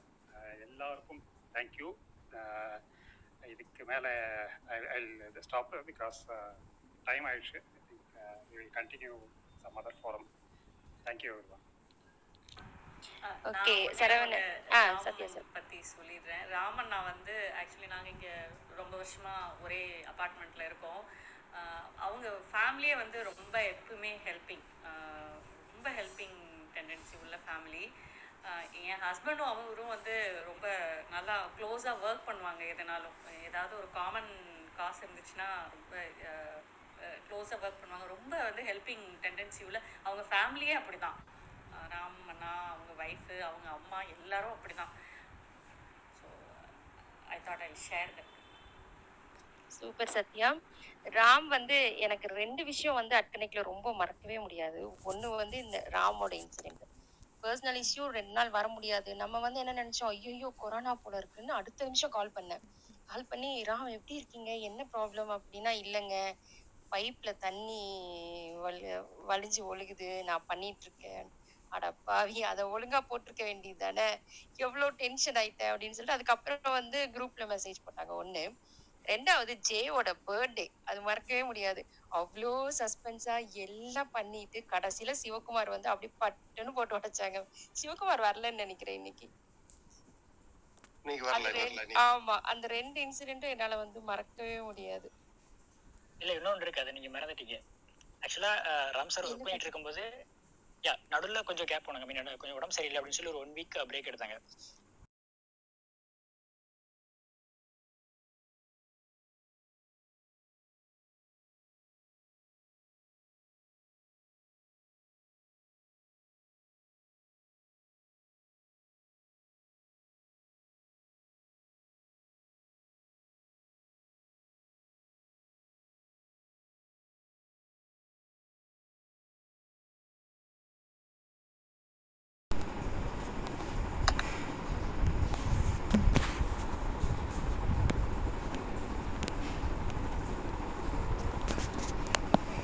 அஹ் அவர் கூடவே நான் பயணிச்சேன் ஆரம்பத்துல இருந்து அதனால அவர் எப்படி எப்படி அந்த டேட்டாஸ் எல்லாத்தையும் புல் பண்ணி எடுத்தாங்க ஒவ்வொரு டைம் என்கிட்ட கேட்பாங்க. அதை எக்ஸல் ஷீட்ல போடுற ஒர்க்கெல்லாம் நீங்க என்கிட்ட கொடுத்துருங்க நான் பாத்துக்கிறேன். நீங்க ஹாஸ்பிட்டலுக்கு கூட நீங்க சர்ச் பண்ணுங்க நான் நான் எக்ஸல் ஷீட் ஒர்க்கை நான் பாக்குறேன் அப்படின்னு சொல்லிட்டு என்கிட்ட இருந்து பாதி ஒர்க் அவங்களே வாங்கிட்டாங்க. ஸோ அது அந்த அந்த இதெல்லாம் நினைச்சு பாக்குறப்ப உண்மையில extraordinary work Ram brother thank you okay. அழகிய அழகிய தருணம் அழகிய இரவு. ஒரு மணி நேரத்துல முடிக்கணும்னு சொல்லியிருந்தாங்க. ஆஹ் மொத்தத்துல பார்த்தோம்னா ரெண்டரை மணி நேரம் ஆயிருச்சு. இதுதான் நம்மளுடைய அட்கனைட்டுடைய பயணமே இதுதான். என்னைக்குமே நம்ம ஒரு மணி நேரத்துல முடிக்கலாம்னு பேசுவோம். மாட்டோம். என்னைக்கும் பேச மாட்டோம். ஆனா நம்ம கோல் வச்சுக்கிறோம் ஒரு மணி நேரத்துல முடிக்கணுங்கிற கோல் வச்சுக்கிறோம் ஓகே கோல கோலாவே வச்சுக்குவோம். கரெக்ட் ஆமா ஆமா ஆமா ஆமா. இந்த நேரத்துலையும் இணைஞ்சிருந்த அனைவருக்கும் ரொம்ப நன்றி சந்தோஷம். இந்த ப இந்த பயணத்துடைய கதைகள் வந்து இன்றோட முடிவு முடிவடையது கிடையாது. அடுத்த வாரமும் இது தொ- தொடரணும்னு வேண்டிக்கிறேன். அனிதாவும் கீர்த்தியும் அதுக்கான ஆணைகளை பிறப்பித்தா நாங்கள் செயல்படுத்துறதுக்கு நாங்கள் ரெடியாக இருக்கிறோம். சரவணகுமார் பண்ணலாம். சி வார வாரம் பண்ணலாம். வருஷம் வருஷம் வார வாரம் பண்ணலாம். நான் உங்களை அட்மின் ஆக்கியிருக்கேன். நீங்க இதை வந்து லீட் பண்ணுங்க. ஓகேங்களா? நானும் கிப்டி வரலைன்னா கூட நீங்க இது பண்ணுங்க. ஐ திங்க் ஜாமி நம்ம இந்த கதையெல்லாம் கேட்காம அப்புறம் என்ன வேலை? ஆமா. ஜாமி வந்து இது ரெக்கார்ட் பண்ணுவாங்கன்னு நினைக்கிறேன் நானு. அந்த. ரெக்கார்ட்ஸை வச்சு நம்ம வந்து ஒவ்வொருத்தர்கிட்டயா கேட்டு அந்த புக்கு சொன்னா இல்லையா? கீர்த்தி செம்ம ஐடியா கீர்த்தி. அது பண்ணுவோம். ஆமா உண்மைதான். நீங்க ரெண்டு பேரும் வரலைன்னா எங்களுக்கு நிறைய கதைகள் தெரியாது. அதுக்காகத்தான் நீங்க உங்க ரெண்டு பேர்த்தையும் நான் மெயினா கூப்பிடுறது காரணமே. நான் நான் ஒரு இன்னைக்கு இன்னைக்கு வந்திருப்பேன். நான் என்ன ஆச்சு அப்படின்னா என் பையன் வந்து மூணு ஃப்ரெண்ட்ஸோட ஸ்லீப் ஓவர் பண்றான் அவன் லைஃப்லயே ஃபர்ஸ்ட் டைம் டீமுக்குள்ள பூந்துட்டாங்களாம் அதனால சூப்பர். அதனால அவங்க சாப்பாடு அவங்களோட பேசிட்டு இருக்குது அப்படிங்கிறப்ப என் பையன் அங்கேருந்து வேற ஃபோன் பண்ணி அந்த பசங்களோட பேசிட்டு இருந்தான். ஸோ அவங்கள கோவிடுக்கு அப்புறம் ரெண்டு வருஷம் கழிச்சு இப்போ மனுஷங்களே வீட்டுக்கு வந்திருக்காங்க.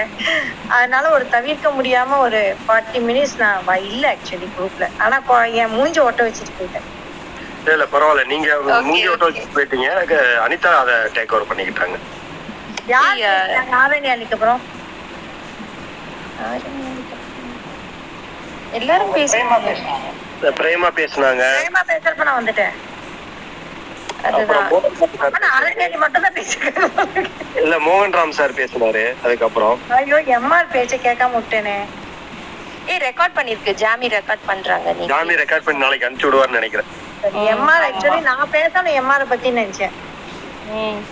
பேசணும் கீர்த்தி. அப்புறம் ஒரு நாள் வந்து உன்னோட கதை என்னோட கதைகள்லாம் சொல்லணும். ஆமா அதுதான் இப்ப சொல்ல வந்தேன். இப்ப அடுத்த நிகழ்வுல அதிகமா அதான் வரும்னு நினைக்கிறேன். ஏன்னா மேக்சிமம் பேசிட்டாங்க. இனி இப்ப பேச வேண்டியது ரொம்ப முக்கியமான ஐம்பத்தெட்டு மணி நேரம் கதை ஆயிட்டு போகுது. நம்மளே உலக சாதனை இல்ல இல்ல. ஷார்ட் அண்ட் ஸ்வீட்டா half an hour half an ஹவர்ல முடிச்சிடலாம். யாரு? நீனு நானும் அடுத்த வாரம் நீங்க தான் பேசலாம். சொல்றோம். ஆக்சுவலி வந்து எங்களோடது எப்படி ஜேர்னி ஸ்டார்ட் ஆச்சு எங்க ரெண்டு பேர்த்ததும் வந்து எப்படி இல்ல அந்த லோகாவை போடவே நம்மளுக்கு சந்தோஷமா இருக்கு திருப்பி எடுத்து போட்டுக்கவே. ஆமா இரு. நானும் சரவணகுமார் போட்டா. எடுத்து காப்பி பேஸ்ட் அடிச்சு இங்க அடி ஒட்டி வச்சுட்டேன். அப்படியா? நான் கவனிக்கல பாரு நான் நெக்ஸ்ட் வீக் நான் போடுறேன். ஓகே ஓகேப்பா ஓகே ரொம்ப ஹாப்பி கோதண்டபாணி சோலைராஜன் ஏன் மேலே வரலை? சார். இருந்தாருன்னா எப்போதுமே ஜூம் கால்ல வந்து மைக்கு மியூட்டே இருக்காது. ஓகே நெக்ஸ்ட் வீக் அவங்க பேசணும்? அந்த மாதிரி பண்ணு ஒன்று ஒரு நாளைக்கு ஒரே பண்ணு மட்டும் அட்கனெக்ட் ஃபன்ஸ் அப்படின்னு போட்டு என்னென்ன காமெடி நடந்ததோ எல்லாத்தையும் கிழிச்சு தொங்க விடணும். வடிவேல் கோமத்தின் கீழ இருக்காங்களே அது நீங்க சொன்ன கோமதியா? கோமதி இளங்கோவன். அவங்க அப்புறம் ராதிகா வந்தாங்க பாத்தீங்களா? திருச்சி ராதிகா. அவங்களும் ஒர்க் பண்ணாங்க. அவங்களும் காணும். ஆமா ஆமா. அவங்க அடுத்த ஆமா அவங்க மெசேஜ் அனுப்பிச்சு ரிப்ளை கொடுக்கல அஞ்சலி தம்பி இப்ப நம்ம இதுல வராது. அஞ்சலி தம்பி மோகனா ஆம், பவி வரல. பவி. மொய்தீன் சோஷியல் வரல. மீடியா டீம் ஃபுல்லாவுமே வரல. மகேஸ்வரி மட்டும் வந்தாங்க. அஹ் பேச முடியல. ஆ, போன வாரம் பேசினா மகேஸ்வரி போன அவன் வாரம் மொய்தீன் வரல. மொய்தீன் வந்துட்டு போனாப்போ இல்ல இல்ல. இல்ல தாரிக் தாரிக் வந்தாங்க தாரிக் வந்து தாரிக்கு வந்தாங்க மொய்தீன் வரல. மொய்தீன் அந்த கோமதி உங்களை ஃபர்ஸ்ட் டைம் நான் பார்க்குறேன் தேங்க்யூ ஸோ மச் உங்களோட ஒர்க் பற்றி வடிவேல் அவங்க சொன்னாங்க. And I contact you thank you ma'am என்னால முடிஞ்ச ஒரு சின்ன விஷயம். சாரி நான் இப்பதான் பாக்குறேன். ஹாய் கிருத்திகா ஒரே ஒரு நிமிஷம். கோமதி இது விஷ்ணு வந்து இது வெக்கேஷன்ல இருக்கேன்ச்சு அனிதா. அப்புறம் சரிம்மா.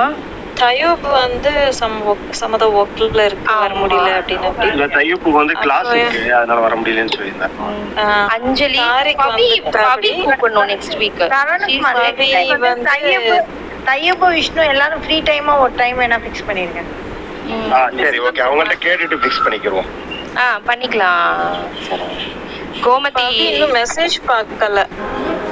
யா அவங்கெல்லாம் அந்த வேக்சின் டிரைவ்ல பயங்கர பிஸியா இருப்பாங்கன்னு சரி இன்னொன்னு நம்ம நம்ம இன்னொன்னு ஒண்ணு ப- இது ப- சொல்றோம் ஆக்சுவலி நம்ம இப்ப ட்ரிபிள் ஃபைவ் அப்படிங்கிற ஒரு டீம்ல வந்து ஜாயின் பண்ணியிருக்கோம். இந்த உமன் ஆண்டர்பனர் இந்தியா அப்படிங்கிறது.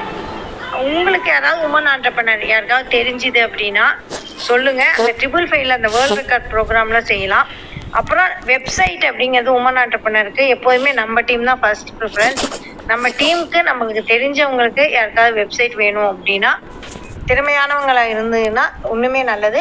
இல்லாட்டி நம்ம அட்கனெக்ட் டீமில் யாருக்காவது வெப்சைட் வேணும் அப்படின்னாலும் சொல்லுங்க. உடனே இன்ஃபார்ம் பண்ணுங்க. அனிதா அவங்க கனெக்ட் பண்ணி விட்டுருவாங்க.